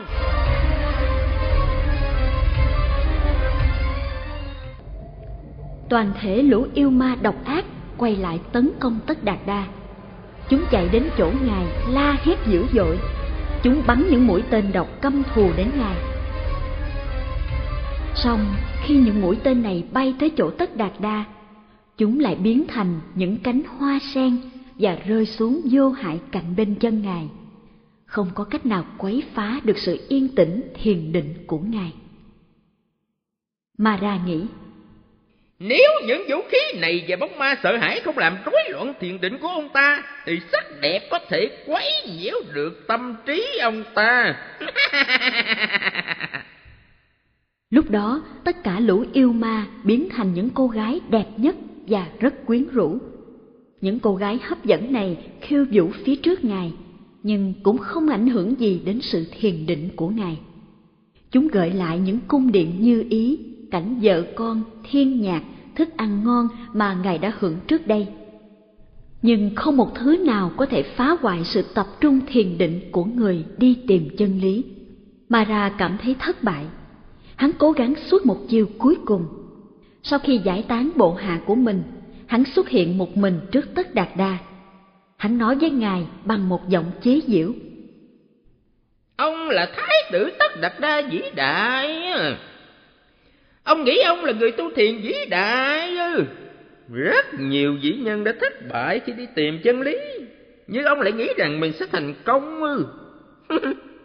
Thật là ngu xuẩn làm sao. Ông không biết rằng cần phải có một sự chuẩn bị cho việc tìm kiếm chân lý sao? Ông đã làm được gì để xứng đáng cho việc thành công? Trước hết, ông đã lãng phí mất hai mươi chín năm nuông chiều bản thân, rồi lại lãng phí sáu năm đối khác hành hạ xác thân. Bây giờ ông ngồi đây, nghĩ rằng trí huệ sẽ đến với ông. Thật là ngu xuẩn. Hãy từ bỏ việc thiền định này đi. Hoặc ít nhất ông cũng chỉ cho tôi biết ai đã nhân chứng cho lời thề của ông sẽ được thành công, trong khi tất cả mọi người đều thất bại. Những lời khinh bỉ này không đủ tác dụng làm phiền Tất Đạt Đa. Ngài im lặng nhấc tay phải khỏi lòng bàn chân, đưa ra phía trước và đụng xuống đất. Dân, chính mặt đất này là nhân chứng của Tất Đạt Đa. Đã vô số kiếp, Ngài xuất hiện trên mặt đất này với nhiều hình dạng khác nhau. Ngài đã thực tập lòng khoan dung và tính kiên nhẫn. Ngài đã thực hành yêu thương và tránh làm hại kẻ khác. Ngài đã tập trung cho việc tìm chân lý. Ngài đã làm tất cả những việc này. Khi thì là người nam, khi thì là người nữ, khi là người giàu, khi là kẻ nghèo. Đã nhiều kiếp qua, Ngài làm những việc này chỉ vì mục đích khám phá ra con đường chấm dứt tất cả khổ đau, và chính trái đất này là nhân chứng của Ngài.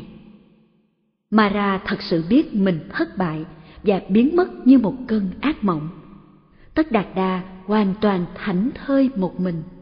Những đám mây đen tách ra và mặt trăng chiếu sáng trên bầu trời. Không khí tỏa mùi thơm dịu dịu và ánh sáng lấp lánh trên đầu ngọn cỏ. Mọi thứ đã sẵn sàng.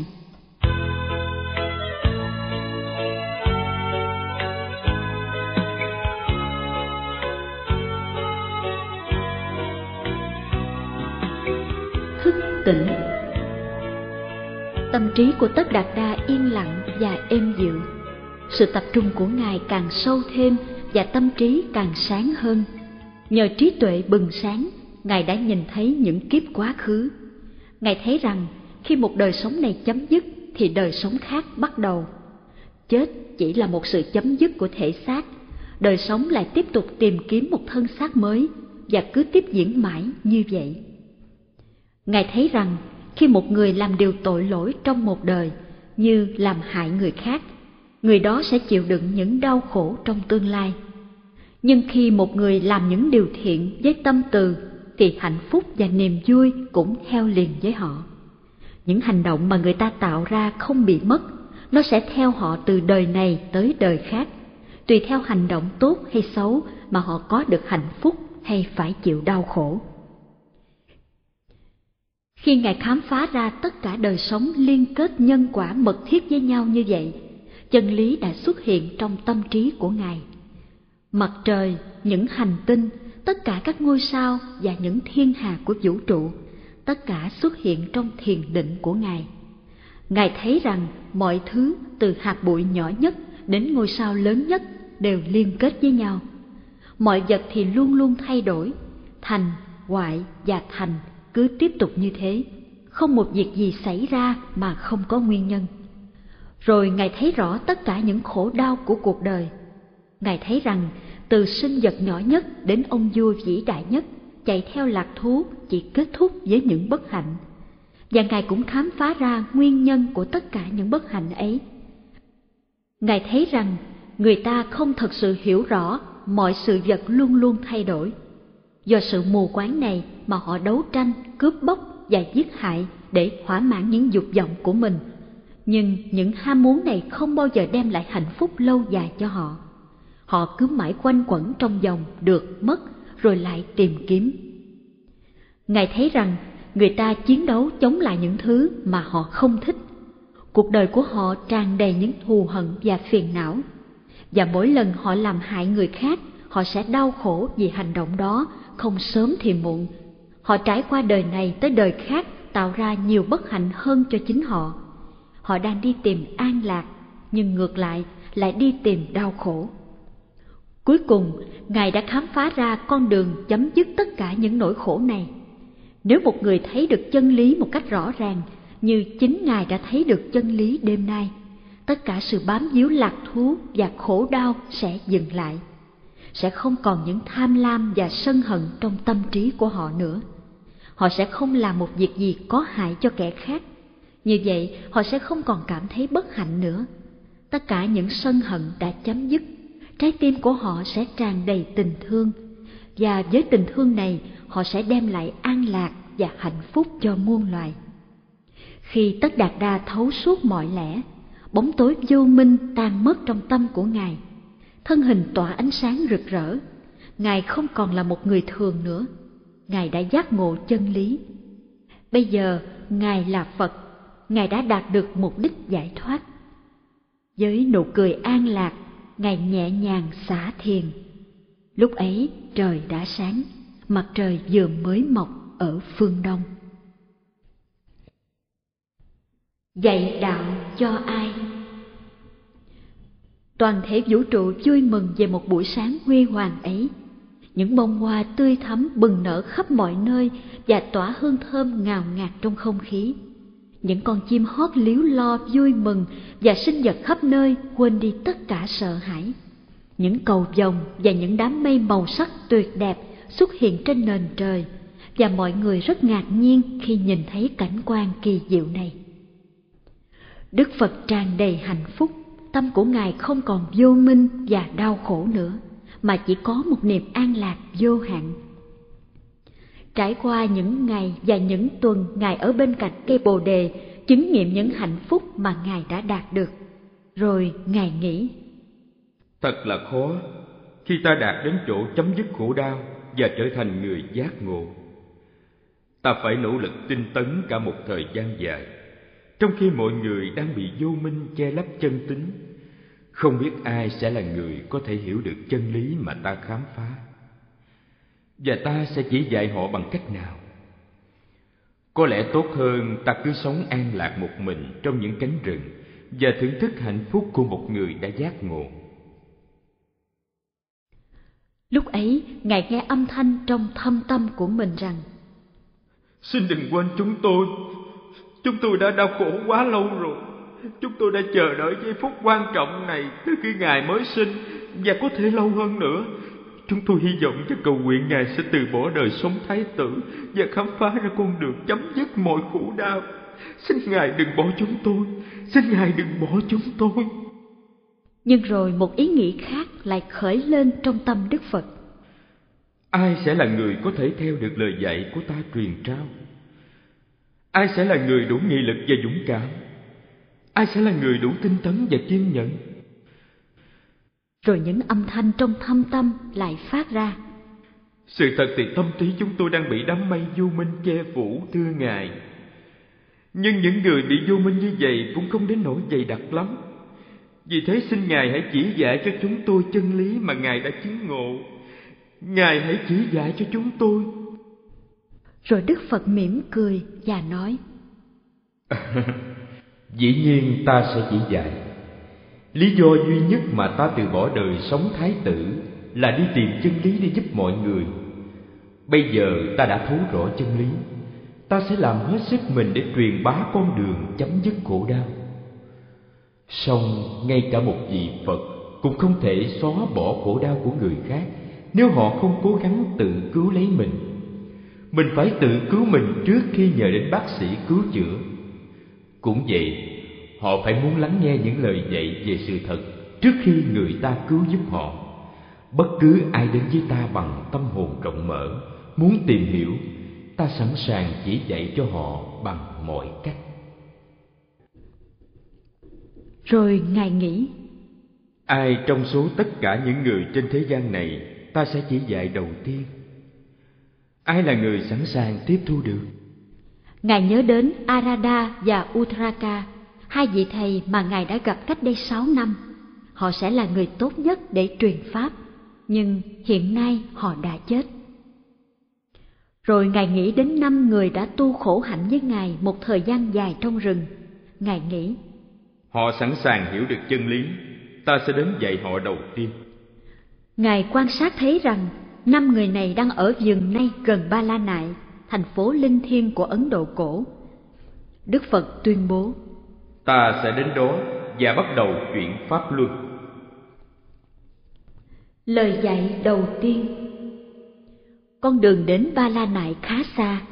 Đức Phật đi bộ thong thả xuyên qua những ngôi làng và nông trại. Ai trông thấy Ngài cũng đều bị thu hút cả. Ngài có tướng mạo cao lớn và đẹp đẽ, dáng đi rất trang nghiêm và uyển chuyển. Chỉ nhìn thấy Ngài thôi, người ta cũng cảm thấy sự thanh tịnh và an lạc trong tâm hồn của mình. Ngài nói chuyện rất lịch sự và nhã nhặn với mọi người khi tiếp xúc. Dù họ là người giàu hay kẻ nghèo, bình thường hay thông minh, quý tộc hay hạ tiện, Đức Phật đều đối xử bình đẳng với một tình thương bao la và trân trọng. Ngài đã đến vườn nai. Từ xa, năm đạo sĩ nhìn thấy Ngài đi đến. Họ bèn nói nhỏ với nhau, đó là Tất Đạt Đa Vô Tích Sự. Chúng ta không nên đón tiếp một người đã từ bỏ lối tu khổ hạnh như thế. Phớt lờ đi nếu ông ta đến gần chúng ta. Thế nhưng khi Đức Phật đi đến, họ cảm thấy có một cái gì rất đặc biệt toát ra từ thân tướng oai nghiêm của Ngài. Họ quên cả kế hoạch phớt lờ, mà trái lại còn tự động đứng lên hết khi Ngài đến gần. Với lòng thành kính vô hạn, họ vội vã chuẩn bị chỗ ngồi, dâng khăn lấy nước cho ngài và nói: Hoan nghênh Tất Đạt Đa đã đến giờ ngài, chúng tôi rất vinh dự khi bạn tiếp tục tu học với chúng tôi. Đức Phật trả lời: Tôi rất cảm ơn lòng tử tế tiếp đón của các thầy. Song xin quý thầy hiểu cho, tôi hiện nay không còn là Tất Đạt Đa như trước, và cũng không nên gọi bằng danh xưng đó nữa. Họ bèn hỏi lại: Vậy chúng tôi sẽ gọi ngài bằng danh xưng gì? Đức Phật trả lời: Toàn thể thế giới đang say ngủ trong vô minh. Khi một người nào đó khám phá ra chân lý, thì họ không còn bị ngủ mê nữa. Nay tôi đã thức tỉnh, đã khám phá ra chân lý. Bất cứ ai tỉnh thức như vậy đều được tôn xưng là Phật. Lúc đó, nam đạo sĩ với lòng kính trọng vô hạn nói: Thưa Đức Phật, xin ngài chỉ dạy cho chúng tôi những gì ngài đã thực hành để chúng tôi có thể được thức tỉnh như ngài. Để trả lời câu hỏi của họ, Đức Phật đã thuyết bài pháp đầu tiên. Bài pháp này gọi là chuyển pháp luân, và pháp ấy chính là chân lý mà ngài đã khám phá.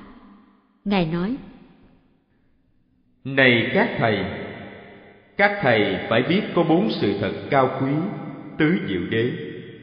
Thứ nhất là khổ đế. Đời sống này đầy dẫy những khổ đau về già, bệnh, chết và bất hạnh. Sau những lạc thú mà người ta săn đuổi, chỉ còn lại những khổ đau mà thôi. Ngay cả khi họ tìm kiếm một vài sự hài lòng nào đó, rồi họ cũng sẽ chán nản với nó. Chẳng khi nào có sự thỏa mãn và an lạc thật sự. Thứ hai là tập đế, nguyên nhân gây ra đau khổ. Khi tâm trí chúng ta đầy những tham lam và dục vọng, sẽ dẫn đến tất cả những khổ đau. Thí dụ, nếu một người giàu có tham đắm gia sản của mình, thì tính keo kiệt của anh ta sẽ đem đến cho anh ta nhiều nỗi khổ. Thứ ba là diệt đế, sự chấm dứt khổ đau. Khi chúng ta tẩy trừ tất cả những tham lam và dục vọng ra khỏi tâm trí của chúng ta, thì những khổ đau sẽ chấm dứt. Chúng ta sẽ tận hưởng sự an lạc và hạnh phúc mà không ngôn từ nào có thể tả được. Thứ tư là đạo đế, con đường dẫn đến chấm dứt tất cả khổ đau. Nếu chúng ta tránh làm hại sự sống của kẻ khác, nếu chúng ta tập trung được ý chí của mình, và nếu chúng ta đạt được trí tuệ, thì mỗi người chúng ta đều có thể tận hưởng hạnh phúc trọn vẹn, chấm dứt được tất cả khổ đau. Khi họ nghe Đức Phật giảng dạy về Pháp Tứ Diệu Đế này, nam đạo sĩ cảm thấy hạnh phúc như người tìm thấy kho báu vàng bạc. Họ nói: Thưa Đức Phật, ngài quả thật đã tìm ra chân lý. Xin ngài hãy dạy chúng tôi con đường đạt được trí tuệ và hạnh phúc chân thật. Chúng tôi xin nguyện sẽ làm đệ tử của ngài. Lúc Đức Phật thuyết bài pháp đầu tiên này, rất nhiều chư thiên đến nghe và bay đến cuối địa cầu ca ngợi.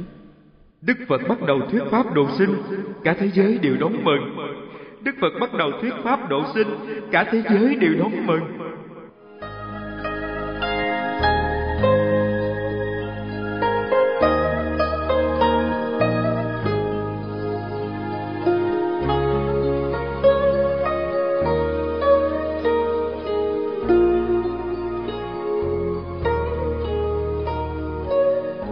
Nỗi buồn của người mẹ.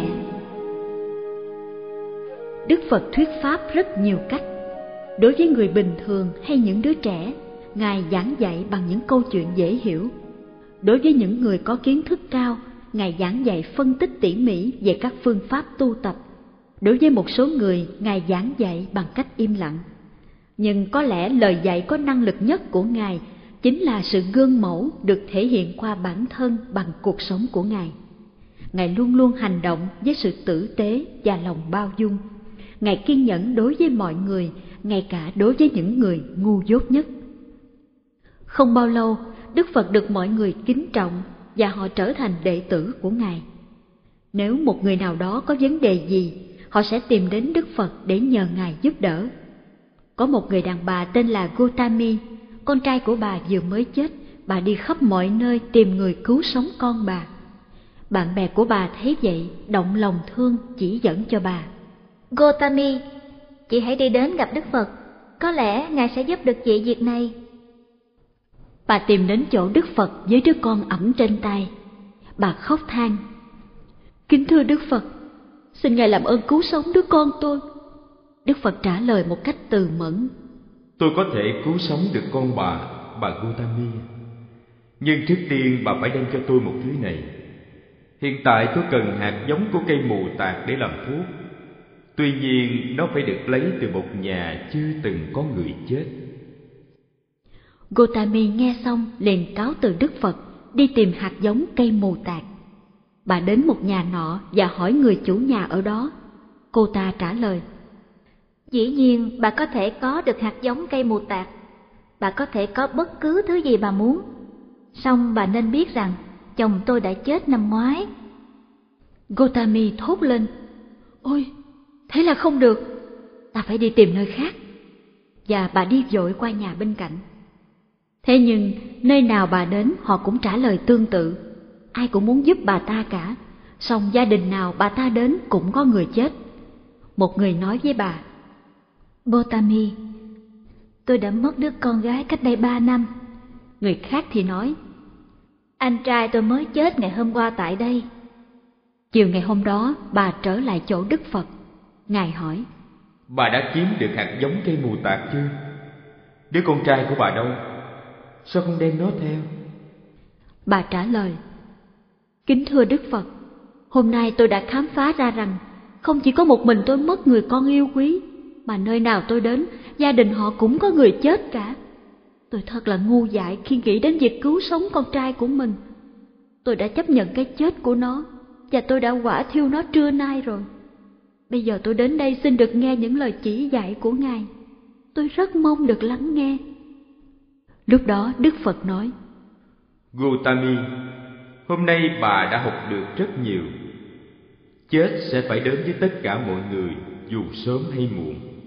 Song nếu bà học và hiểu được sự thật này, bà sẽ sống và chết trong an lạc.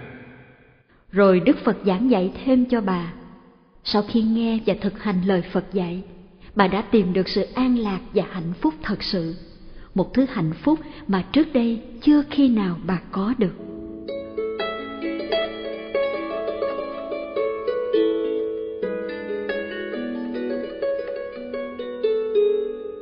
Người đàn ông thô lỗ. Một hôm, Đức Phật đang đi bộ ngang qua một ngôi làng. Có một người đàn ông trẻ tuổi thô lỗ nhìn thấy Ngài, tỏ vẻ giận dữ và sỉ nhục.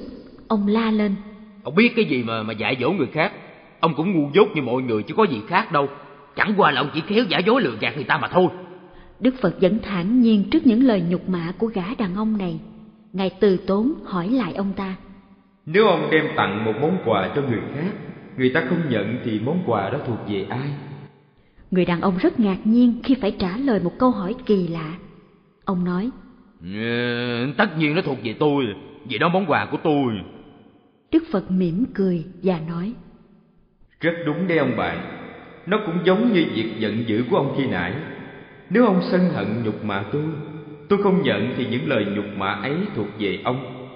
Khi ấy chính ông là người bất hạnh chứ không phải là tôi. Tất cả những hành động xấu mà ông gây ra sẽ trở lại làm tổn hại lấy bản thân. Nếu ông muốn chấm dứt những bất hạnh nơi thân, ông phải từ bỏ sự sân hận và trải rộng tình thương đối với mọi người. Khi ông thù ghét người khác, chính bản thân ông trở thành bất hạnh. Nhưng khi ông thương yêu mọi người, thì hạnh phúc sẽ đến cả đôi bên. Người đàn ông trẻ tuổi lắng nghe cặn kẽ những lời dạy quý báu của Đức Phật.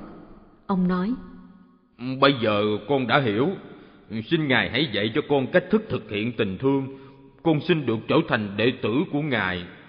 Đức Phật trả lời, rất tốt, ta sẽ chỉ dạy cho bất cứ ai thật sự muốn nghe.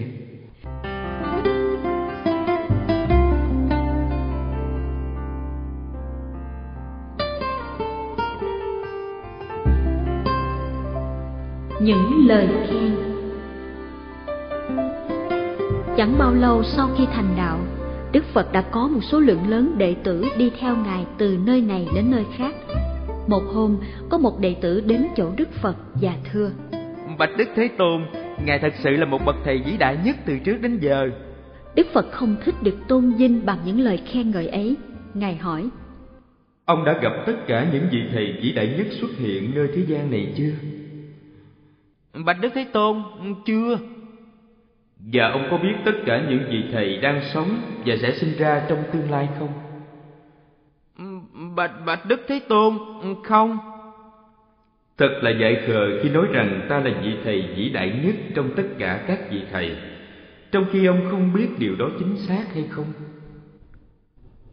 Người đệ tử trả lời: Nhưng con chỉ muốn ca ngợi Ngài, bởi vì những lời Ngài chỉ dạy rất đúng và đem lại lợi ích an lạc cho mọi người. Nếu ông nhận thấy những lời dạy của ta có ích, điều tốt nhất là ông nên thực hành chúng. Đừng nên phí sức khen ngợi ta. Lý do duy nhất mà ta xuất hiện nơi cuộc đời này là hướng dẫn cho mọi người con đường thoát khổ. Nếu ông muốn ta hài lòng thì hãy thực hành theo những lời dạy của ta, tốt hơn là ca ngợi ta. Và một lần khác, Đức Phật hỏi một người đệ tử: Nếu ông mua một số vàng quý giá, có khi nào ông trả tiền liền mà không chịu thử trước không? Thưa Đức Thế Tôn, dĩ nhiên là không. Có thể nó là đồ giả và lúc đó con sẽ mất tiêu số tiền đã mua nó. Đức Phật nói: Rất đúng. Việc đó cũng giống như phương pháp mà ta đã chỉ dạy. Ông sẽ không bao giờ chấp nhận những gì mà ta nói về chân lý một cách đơn giản, bởi vì nó là lời dạy của ta.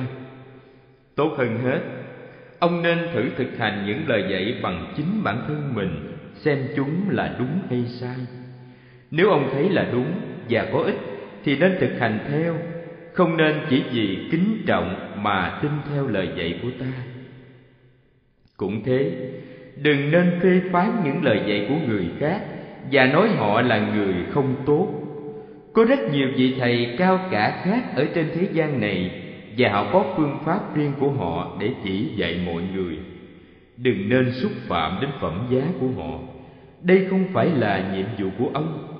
Nhiệm vụ của ông là tìm cho ra hạnh phúc và giúp cho người khác có được hạnh phúc như mình. Rồi Đức Phật chỉ dạy thêm cho các đệ tử hãy cố gắng làm trong sạch ý nghĩ của mình, có lòng từ đối với kẻ khác và kính trọng mọi người. Yêu thương loài vật. Một hôm, theo thường lệ tại Ấn Độ, người ta giết súc vật để làm vật hy sinh hay hiến cúng đến những vị thần của họ. Họ cho rằng dâng cúng như vậy để cho các vị thần vui lòng, rồi những vị thần ấy sẽ ban cho họ những thứ mà họ cầu xin như giàu có và mùa màng tươi tốt. Nơi nào Đức Phật đi qua, Ngài cũng nói với người ta rằng việc giết hại súc vật để tế lễ như vậy là sai. Một số người nghe Ngài nói bèn tức giận trả lời: Sách thánh của chúng tôi dạy phải giết súc vật để hiến cúng các vị thần, sao Ngài dám nói ngược lại? Đức Phật ôn tồn đáp: Thật là không đúng khi mình làm cho kẻ khác bất hạnh để mình được hạnh phúc. Ai cũng ham muốn được sống như các ông. Vì thế, nếu các ông giết súc vật để tế lễ, các ông chỉ là người ích kỷ mà thôi. Và tôi cũng đã lặp đi lặp lại nhiều lần rằng người ích kỷ khó có thể tìm thấy hạnh phúc nơi cuộc đời này. Cũng thế, bất cứ vị thần nào đòi hỏi được hiến máu súc vật trước rồi mới đến giúp đỡ mọi người thì không phải là những vị thần tốt. Những vị thần như thế không xứng đáng để được mọi người lễ bái. Song nếu các ông hành động bằng tình thương và sự tử tế đối với mọi người, xem súc vật và loài người bình đẳng, thì chính những vị thần ấy sẽ để bái các ông. Mọi người nghe được những lời dạy đầy trí tuệ của Đức Phật và nhận thấy rất đúng. Họ liền bỏ tục lệ giết súc vật để tế lễ. Nhờ vậy mà những con vật sắp sửa bị hy sinh làm vật tế lễ được thoát chết. Sức mạnh của tình thương. Đức Phật không quên lời hứa với vua Tần Bà Sa La là sẽ trở lại thuyết pháp cho ông. Khi nhân duyên đã đủ, Ngài hành đạo đến Dương Xá. Bên ngoài thành phố huy hoàng này có một ngọn đồi gọi là Vientrea. Đức Phật và các đệ tử của Ngài đã đến và ở trong những hang động tại đây. Vua Tần Bà Sa La thường đi đến mõm Vientrea để nghe Đức Phật thuyết pháp. Những người ở thành phố cũng đến nghe pháp. Chẳng bao lâu, số người xin quy y Phật ngày càng đông. Một thời gian sau, vua và một số người giàu khác đã dâng cúng cho Đức Phật và những đệ tử của Ngài những khu vườn để mọi người có thể đến đó lắng nghe Đức Phật thuyết pháp một cách thoải mái. Người em họ của Phật là Đề Bà Đạt Đa trở nên ghen tị với Phật. Ông ta nghĩ, Phật được rất nhiều người theo làm đệ tử và mọi người đều biểu lộ lòng kính trọng đến Ngài. Ta với Phật cũng cao quý như nhau, nhưng họ lại phớt lờ ta. Ta phải tìm cách phá Ngài. Ông ta nghĩ cần phải nhờ sự giúp đỡ của người khác để giết Phật mới được. Vì thế, ông đã tìm đến con trai của vua Tần Bà Sa La. Bộ thái tử không muốn làm vua à? Thái tử không thấy cha của thái tử có tất cả của cải và quyền lực đấy sao? Nếu thái tử giúp tôi giết Đức Phật, thì tôi sẽ giúp thái tử giết vua cha. Lúc đó, thái tử sẽ trở thành một ông vua trong hoàng cung này, tha hồ mà hưởng sung sướng. Thái tử đã nghe theo những lời xúi giục độc ác của Đề Bà Đạt Đa. Hai người đã tìm mọi cách để ám sát Đức Phật. Một hôm, Đức Phật đang ngồi thiền gần mõm Vientrea. Họ lăn một tảng đá lớn từ trên đồi xuống chỗ Ngài. Nhưng may thay, tảng đá lăn xuống bị vỡ làm đôi, văng ra hai bên. Nhờ vậy, Đức Phật không bị tổn hại. Một lần khác, Đức Phật đang đi ngang qua thành phố với các đệ tử của Ngài. Hai người biết Phật sẽ đi qua và đã chuẩn bị kế hoạch. Họ mua một con voi và cho nó uống rượu thật say. Khi nó đã uống say rồi, họ dùng cây đánh nó cho đến lúc nó giận điên lên. Họ thả nó ra ngay khi Đức Phật đi ngang qua, hy vọng con voi say sẽ dẫm chết Đức Phật. Khi các đệ tử thấy con voi điên tấn công, họ sợ quá bỏ chạy tứ tung. Chỉ còn có A Nan, người hầu cận Đức Phật, ở lại bên cạnh thầy. Ông sợ quá nắm y Đức Phật. Đức Phật nhìn thấy con voi đang chạy đến, thay vì hoảng sợ, Ngài lại rải lòng từ đến con vật đáng thương. Dù con voi đang say và điên cuồng, nó cũng cảm nhận được sức mạnh tình thương của Đức Phật. Nó ngừng hung hăng tấn công và đi đến chỗ Đức Phật một cách hiền từ, cúi đầu xuống chân của Đức Phật. Đức Phật vuốt nhẹ lên đầu con voi và quay qua nói với A Nan: A Nan, phương pháp hay nhất để phá tan hận thù chính là tình thương. Hận thù không thể tiêu diệt được hận thù. Đây là một bài học rất quan trọng cần phải nhớ.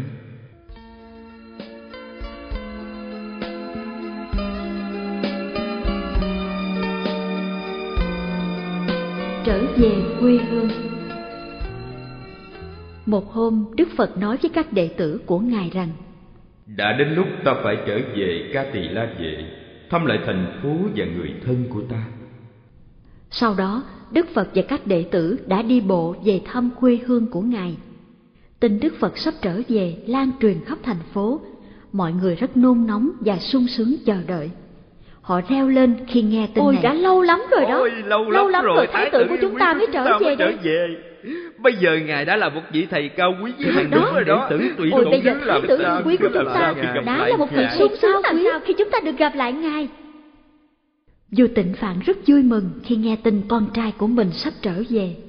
Vua được biết Đức Phật có rất nhiều đệ tử và lấy làm tự hào. Con trai của ta đã trở thành bậc thầy hướng đạo cao quý của tất cả. Phật đã đem lại vinh dự lớn cho dòng họ ta. Vua nôn nóng muốn biết tin Đức Phật, bèn sai một người hầu cưỡi ngựa đi dò la trước, xem con trai của ông sau nhiều năm xa cách nay như thế nào. Sáng hôm sau, người hầu đã tìm đến nơi Đức Phật và các đệ tử của Ngài đang ở. Lúc ấy, Đức Phật và các đệ tử mỗi người ôm một bình bát. Họ đi từ nhà này đến nhà khác trong làng để xin thức ăn. Sau đó, họ trở về nơi ở và cùng nhau dùng bữa ăn đơn giản trong sự im lặng. Người hầu trở về Ca Tỳ La Vệ và tường thuật lại tất cả những gì mình thấy cho vua nghe. Nghe xong, vua rất giận, ông la lên: Ôi, con trai của ta, một hoàng tử cao quý sao lại trở thành một kẻ ăn xin? Thật là nhục nhã làm sao. Ta phải chặn đứng việc này ngay tức khắc. vua liền cưỡi ngựa ra khỏi hoàng cung và đi thẳng đến nơi con trai mình đang ở. Khi vua nhìn thấy Tất Đạt Đa, bây giờ là một vị Phật rạng rỡ với rất nhiều đệ tử vây quanh, ông rất cảm động. Sau khi hỏi thăm sức khỏe, vua liền hỏi Phật: Cha nghe nói con đi xin thức ăn vào mỗi buổi sáng, điều đó có đúng không? Đức Phật trả lời: Dạ thưa cha, đúng, đó là tục lệ của chúng con. Vua nghe nói càng trở nên tức giận hơn trước, ông quát: Tục lệ của chúng con à? Con sinh ra trong dòng họ của vua chúa, có bao giờ phải đi xin một thứ gì để sống đâu. Tục lệ của chúng ta là ăn bằng chén vàng, chén bạc, chứ không phải ăn bằng bát gỗ, bát sành. Con hãy nói cho cha biết tục lệ của chúng ta là gì. Đức Phật lễ phép trả lời: Dạ thưa cha, cha thuộc dòng dõi vua chúa, đây là sự thật. Thế nhưng hiện nay con thuộc dòng dõi đạo sư, dòng dõi của những vị Phật trong quá khứ. Những bậc thầy này luôn luôn tự hạ thấp mình, họ nhận thức ăn của mọi người. Cho nên con nói tục lệ xin ăn của chúng con có nghĩa là tục lệ của các đức Phật. Rồi Đức Phật nắm tay cha thân mật, vừa đi vừa tâm sự với cha. Phật giảng cho vua nghe về những chân lý cao quý và con đường dẫn đến chấm dứt tất cả khổ đau. Sau khi nghe Phật nói Pháp, vua rất hoan hỷ và khen ngợi: Quả thật con đã tiến xa hơn trước nhiều. Khi con còn bé, đạo sĩ A Tư Đà đã tiên đoán rằng sau này con sẽ trở thành một vị thầy cao quý. Cha đã phải cúi đầu trước con. À, à không, quên, Đức Phật. Bây giờ Phật hãy nhận cha làm đệ tử. Chẳng bao lâu, Gia Du Đà La, vợ của ngài, La Hầu La, con trai của ngài, cùng họ hàng và những người trong hoàng cung cũng xin làm đệ tử của ngài. Họ nói với Đức Phật: Thưa ngài, chúng tôi chúng rất tôi bất hạnh, bất hạnh khi ngài từ bỏ chúng tôi đi tìm đạo mấy năm, mấy năm qua. Nhưng, Nhưng bây giờ ngài đã trở về, mang đến cho chúng tôi rất nhiều hạnh phúc và an lạc, lạc của tâm hồn bằng những lời dạy cao quý về chân lý. Sự ra đi của ngài thật xứng đáng và vinh quang cho ngài trở lại. Đó chính là sự giác ngộ. Đó chính là sự giác ngộ.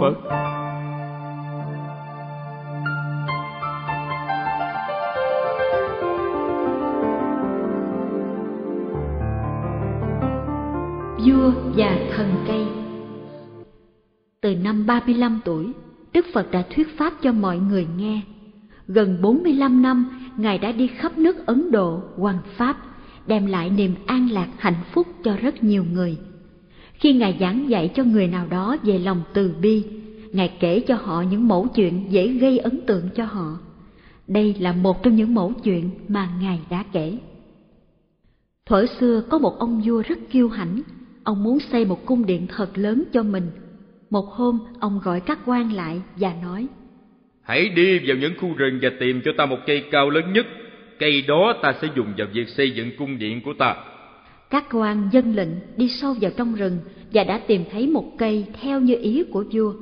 Nó to lớn và đứng sừng sững giữa những đám cây. Đêm đó, họ trở về và tường thuật lại cho vua nghe. Tâu bệ hạ, chúng tôi đã tìm ra được một thân cây cao lớn theo như ý của ngài muốn. Ngày mai chúng tôi sẽ trở lại khu rừng đó và đốn hạ nó. Vua nghe xong lấy làm hài lòng và đi ngủ. Đêm hôm đó, vua mơ thấy một giấc mơ lạ. Vua mơ thấy một vị thần sống trong thân cây cao lớn đó. Vị thần ấy xuất hiện trước vua và nói: Tâu bệ hạ, xin ngài đừng chặt đứt nơi ở của tôi. Nếu ngài hạ thân cây thì mỗi vết cắt sẽ làm tôi đau đớn và tôi sẽ chết mất. Nhưng vua trả lời: Ông là cây tốt nhất trong số tất cả các cây. Tôi cần phải dùng nó để xây cất cung điện của tôi. Vị thần cố thuyết phục, nhưng vua thì rất ngoan cố và nhất định sẽ chặt thân cây ấy. Cuối cùng vị thần cây nói với vua rằng: Thôi được, ngài cứ việc chặt nó. Thế nhưng ngài hãy chặt như sau: Xin ngài đừng chặt sát gốc như người ta vẫn thường làm. Ngài hãy sai người leo lên ngọn của cây và cắt đứt từng khúc một, cắt cho đến nào hết thân cây thì thôi. Vua rất lấy làm ngạc nhiên và nói: Nếu tôi sai người làm với lời ông nói và cắt thân cây nhiều lần như vậy, nó sẽ làm cho ông đau đớn nhiều hơn là chỉ cắt một lần ở dưới gốc cây. Vị thần đáp: Dân, bệ hạ nói rất đúng. Song nếu ngài làm theo lời đề nghị của tôi thì sẽ tốt hơn ở các sinh vật khác ở trong rừng. Ngài biết đó, cây của tôi thì cao lớn, nếu nó đổ xuống sẽ chiếm một khoảng rộng. Những cây nhỏ hơn sẽ bị đè bẹp và sẽ giết chết những súc vật nhỏ. Những con chim và thú sẽ mất chỗ ở của chúng, và nhiều cây nhỏ sẽ bị tàn phá. Nhưng nếu ngài cắt đứt từng đoạn một, nó sẽ không làm tổn hại việc loài vật khác. Ngay lúc ấy, vua giật mình tỉnh giấc. Vua nghĩ: Vị thần này sẵn sàng chịu đau đớn cắt làm nhiều khúc để cho những súc vật bé nhỏ trong rừng không bị khổ đau.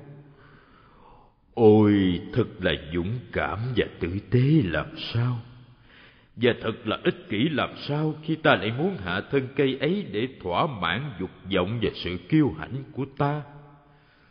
Thay vì cắt hạ nó, bây giờ ta sẽ tôn vinh nó. Giấc mơ này đã dạy ta phải biết thương yêu và tử tế đối với mọi người. Ngày hôm sau, vua đi vào trong rừng và trang hoàng cho cây ấy. Từ đó về sau, vua trở thành một vị vua nhân từ, được nhân dân hết sức thương yêu.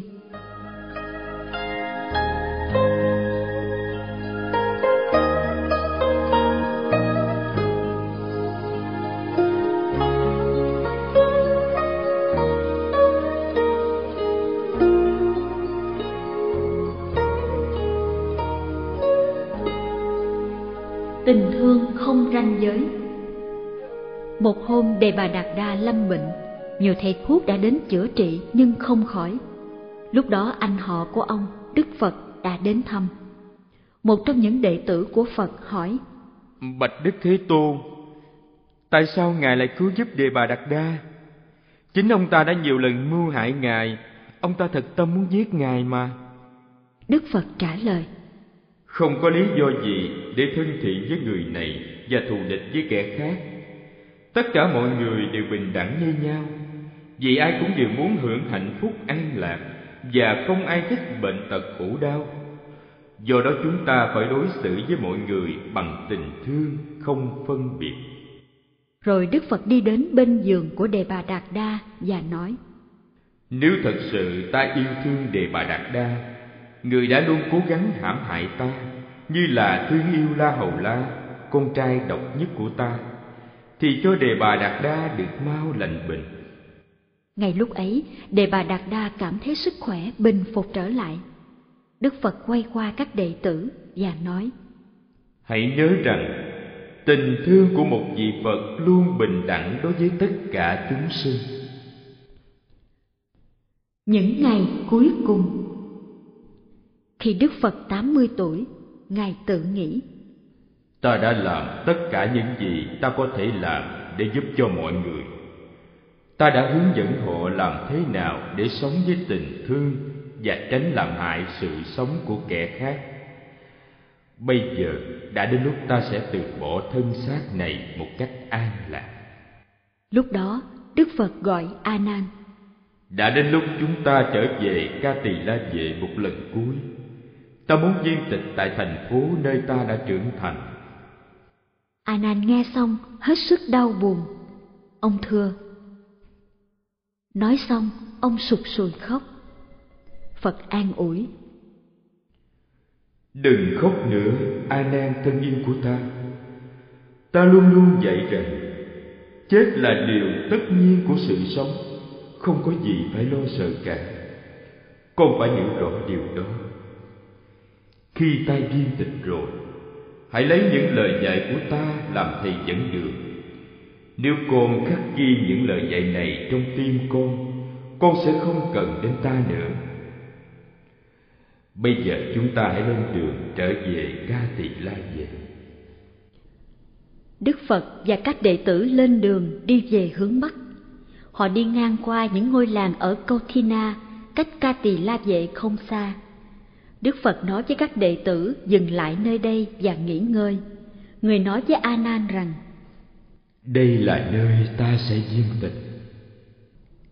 Mặc dù đây là những ngày cuối cùng của đời sống, Đức Phật vẫn không ngừng cứu độ chúng sinh.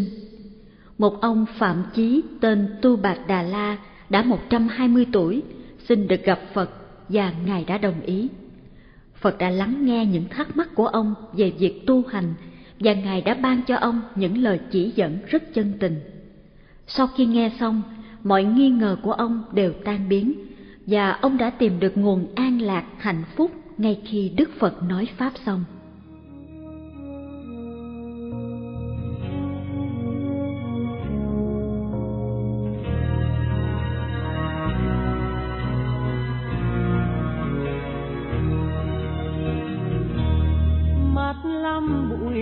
Lâu cũng sáng, người nghiệp dày cũng đặng giảm khinh. Chúng sanh dù lắm mê tín, nhờ nghe chánh pháp cũng thành thiện nhân. Khi tuổi thọ bát tuần đã mãn, Đức Thế Tôn nghiệp quán tín duyên. Thâm sâu diệu pháp giao truyền, chúng sanh lãnh hội thực hành tinh chuyên.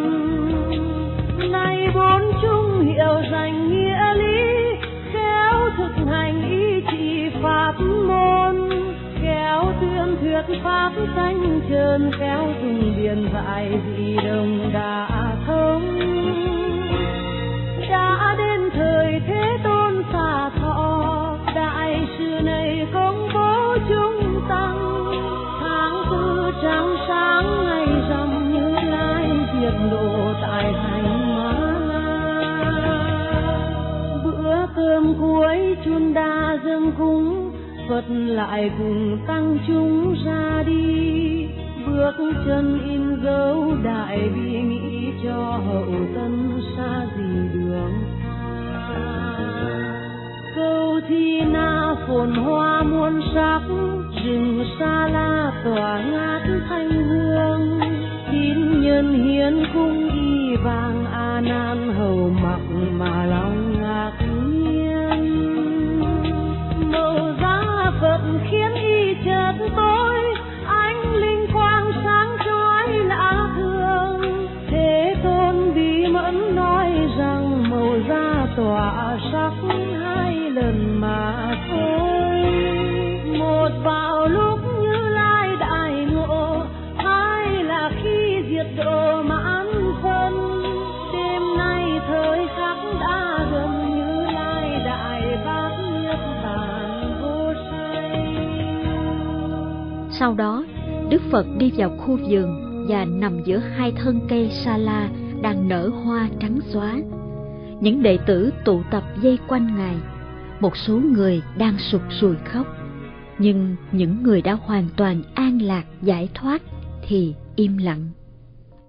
Đức Phật ban bố những lời dạy cuối cùng. Hãy ghi nhớ những gì ta đã dạy các con. Tham ái là nguyên nhân của tất cả bất hạnh. Mọi vật sớm hay muộn cũng sẽ biến đổi. Đừng nên bám víu vào bất cứ cái gì. Tốt hơn hết nên dốc lòng thanh lọc tâm trí. Hãy tinh tấn lên để đạt tới giải thoát. Lúc này Đức Phật xoay mình về bên phải, đầu đặt lên bàn tay phải. Ngài nhắm mắt lại và an nhiên viên tịch. Hoa Sa La rụng xuống như mưa. Sau đó, các đệ tử đặt nhục thân Phật vào trong quan tài bằng gỗ. Họ chuẩn bị đem thiêu Ngài theo phong tục Ấn Độ, nhưng họ không sao mồi lửa cho cháy được. Lúc ấy, vị đệ tử lớn của Phật là Ca Diếp về tới. Khi nghe tin Đức Phật sẽ nhập Niết Bàn, Ca Diếp vội vã đến Câu Thi Na. Nhưng khi Ngài về đến nơi thì Đức Phật đã tịch rồi. Ca Diếp đến bên kim quan và chắp tay thành kính đảnh lễ nhục thân của Phật. Ca Diếp lạy xong thì lửa bắt đầu đốt cháy. Lửa tàn, xác thịt đều ra tro, chỉ còn lại những viên xá lợi óng ánh đủ màu sắc. Vua các nước ở phía Bắc Ấn Độ nghe tin Phật nhập Niết Bàn, sau khi hỏa thiêu có nhiều xá lợi nên họ muốn thỉnh về thờ. Họ nghĩ, ta sẽ xây một cái tháp để tôn thờ xá lợi của Phật trong vương quốc của ta. Đây là niềm vinh hạnh rất lớn cho đất nước của ta. Thế rồi ông vua nào cũng muốn lấy xá lợi của Phật nên đã xảy ra sự tranh cãi. ai cũng muốn giành thắng lợi về phía mình cả. Cuối cùng có một người đứng ra phân giải. Đức Phật đã trải qua toàn bộ cuộc đời của Ngài để dạy cho chúng ta biết yêu thương người khác. Bây giờ Ngài đã viên tịch, các chị lại đi ngược lại lời Phật đã dạy, thật là không đúng tí nào. Tốt hơn hết, chúng ta nên phân chia xá lợi cho đồng đều, rồi sau đó các vị sẽ đem về vương quốc của mình xây tháp thờ xá lợi của Đức Phật. Các vị vua nghe nói có lý, và họ không còn tranh cãi hơn thua nữa. Họ hoan hỉ cùng nhau phân chia xá lợi Phật và đem về vương quốc của mình. Nơi đó họ xây những bảo tháp để kỷ niệm một vị thầy cao quý đã sống một đời tràn đầy tình thương và trí tuệ.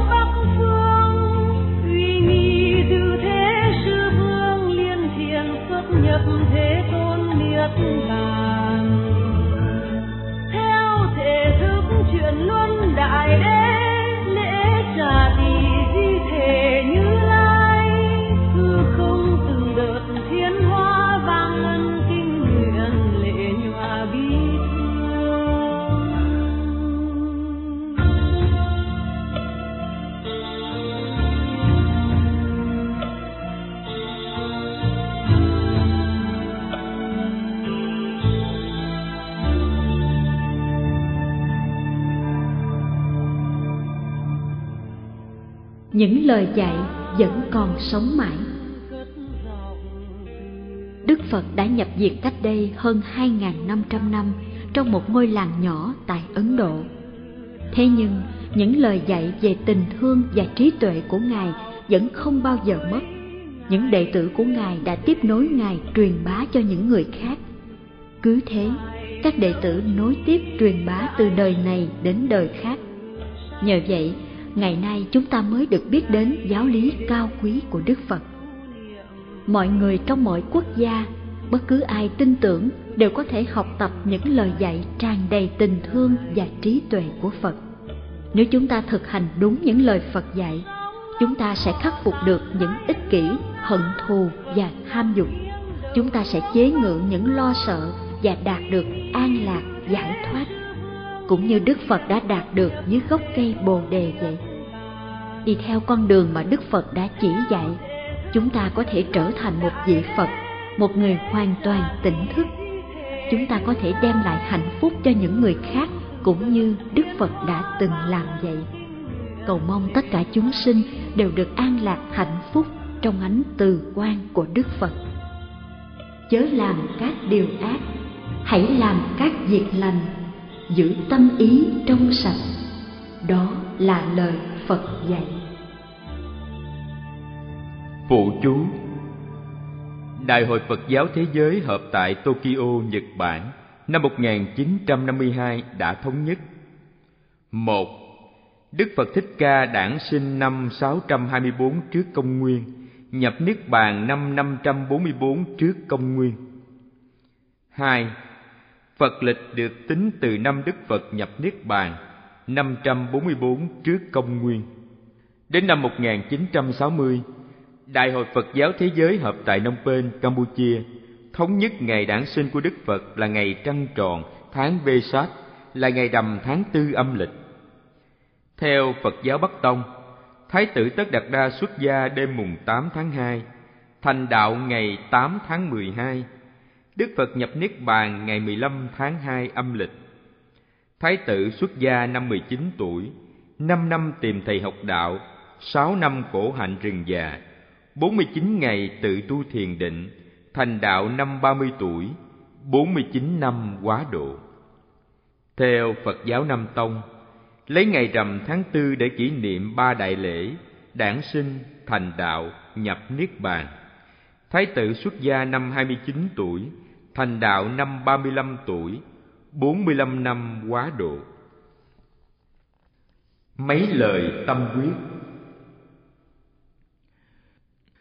Thuyết pháp giảng kinh, viết sách giáo lý nhà Phật hoặc in kinh sách đem phát cho mọi người xem để họ sớm giác ngộ. Được như thế hạnh phúc không gì bằng. Đó gọi là pháp thí.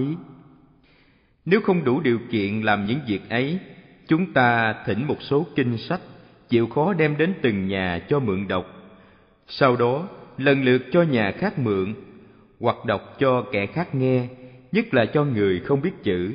Việc làm này quý giá vô biên, đây cũng gọi là pháp thí. Chính Đức Phật đã dạy, trong các sự bố thí, pháp thí có công đức lớn nhất, không công đức nào có thể sánh bằng. Tưởng về lợi cũng như về danh, chúng ta đừng nên lo nghĩ, mà điều tối cần là làm sao cho rạng rỡ chánh đạo. Đó là mục đích chính, thiêng liêng và cao cả nhất của chúng ta. Nền móng đạo Pháp cần nhờ sự chung lưng góp sức của chúng ta. Vậy mỗi người nên xây đắp vào đó một ít vôi, một ít nước, một tảng đá hay một viên gạch, vân vân, ngõ hầu làm cho nền móng ấy được thêm bền vững và kiên cố đời đời. Chúng ta không nên quan niệm gì về công đức. Hãy nên nghĩ nhiều đến những người lầm đường lạc lối, sống trong vòng tội lỗi không lối thoát chung quanh chúng ta. Hãy mau cứu vớt họ, cảnh tỉnh họ để cùng quay về chân lý, giúp họ tìm ra nhiều lẽ sống, niềm vui. Được thế, chính ta đã làm lợi ích cho Phật Pháp vậy. Với hoài bão cuộc đời, chúng ta hãy tất cả vì Phật Pháp. Hy vọng mấy lời tâm huyết này được nhiều vị hảo tâm in kinh sách cho mọi người xem. Được vậy, niềm phúc lạc vô bờ chắc chắn sẽ đến với chúng ta. Tha thiết mong mỏi như thế. Tặng cho thân nhân một số tiền nhỏ, lòng mình không vui, nhưng mình không đủ sức tặng nhiều hơn nữa.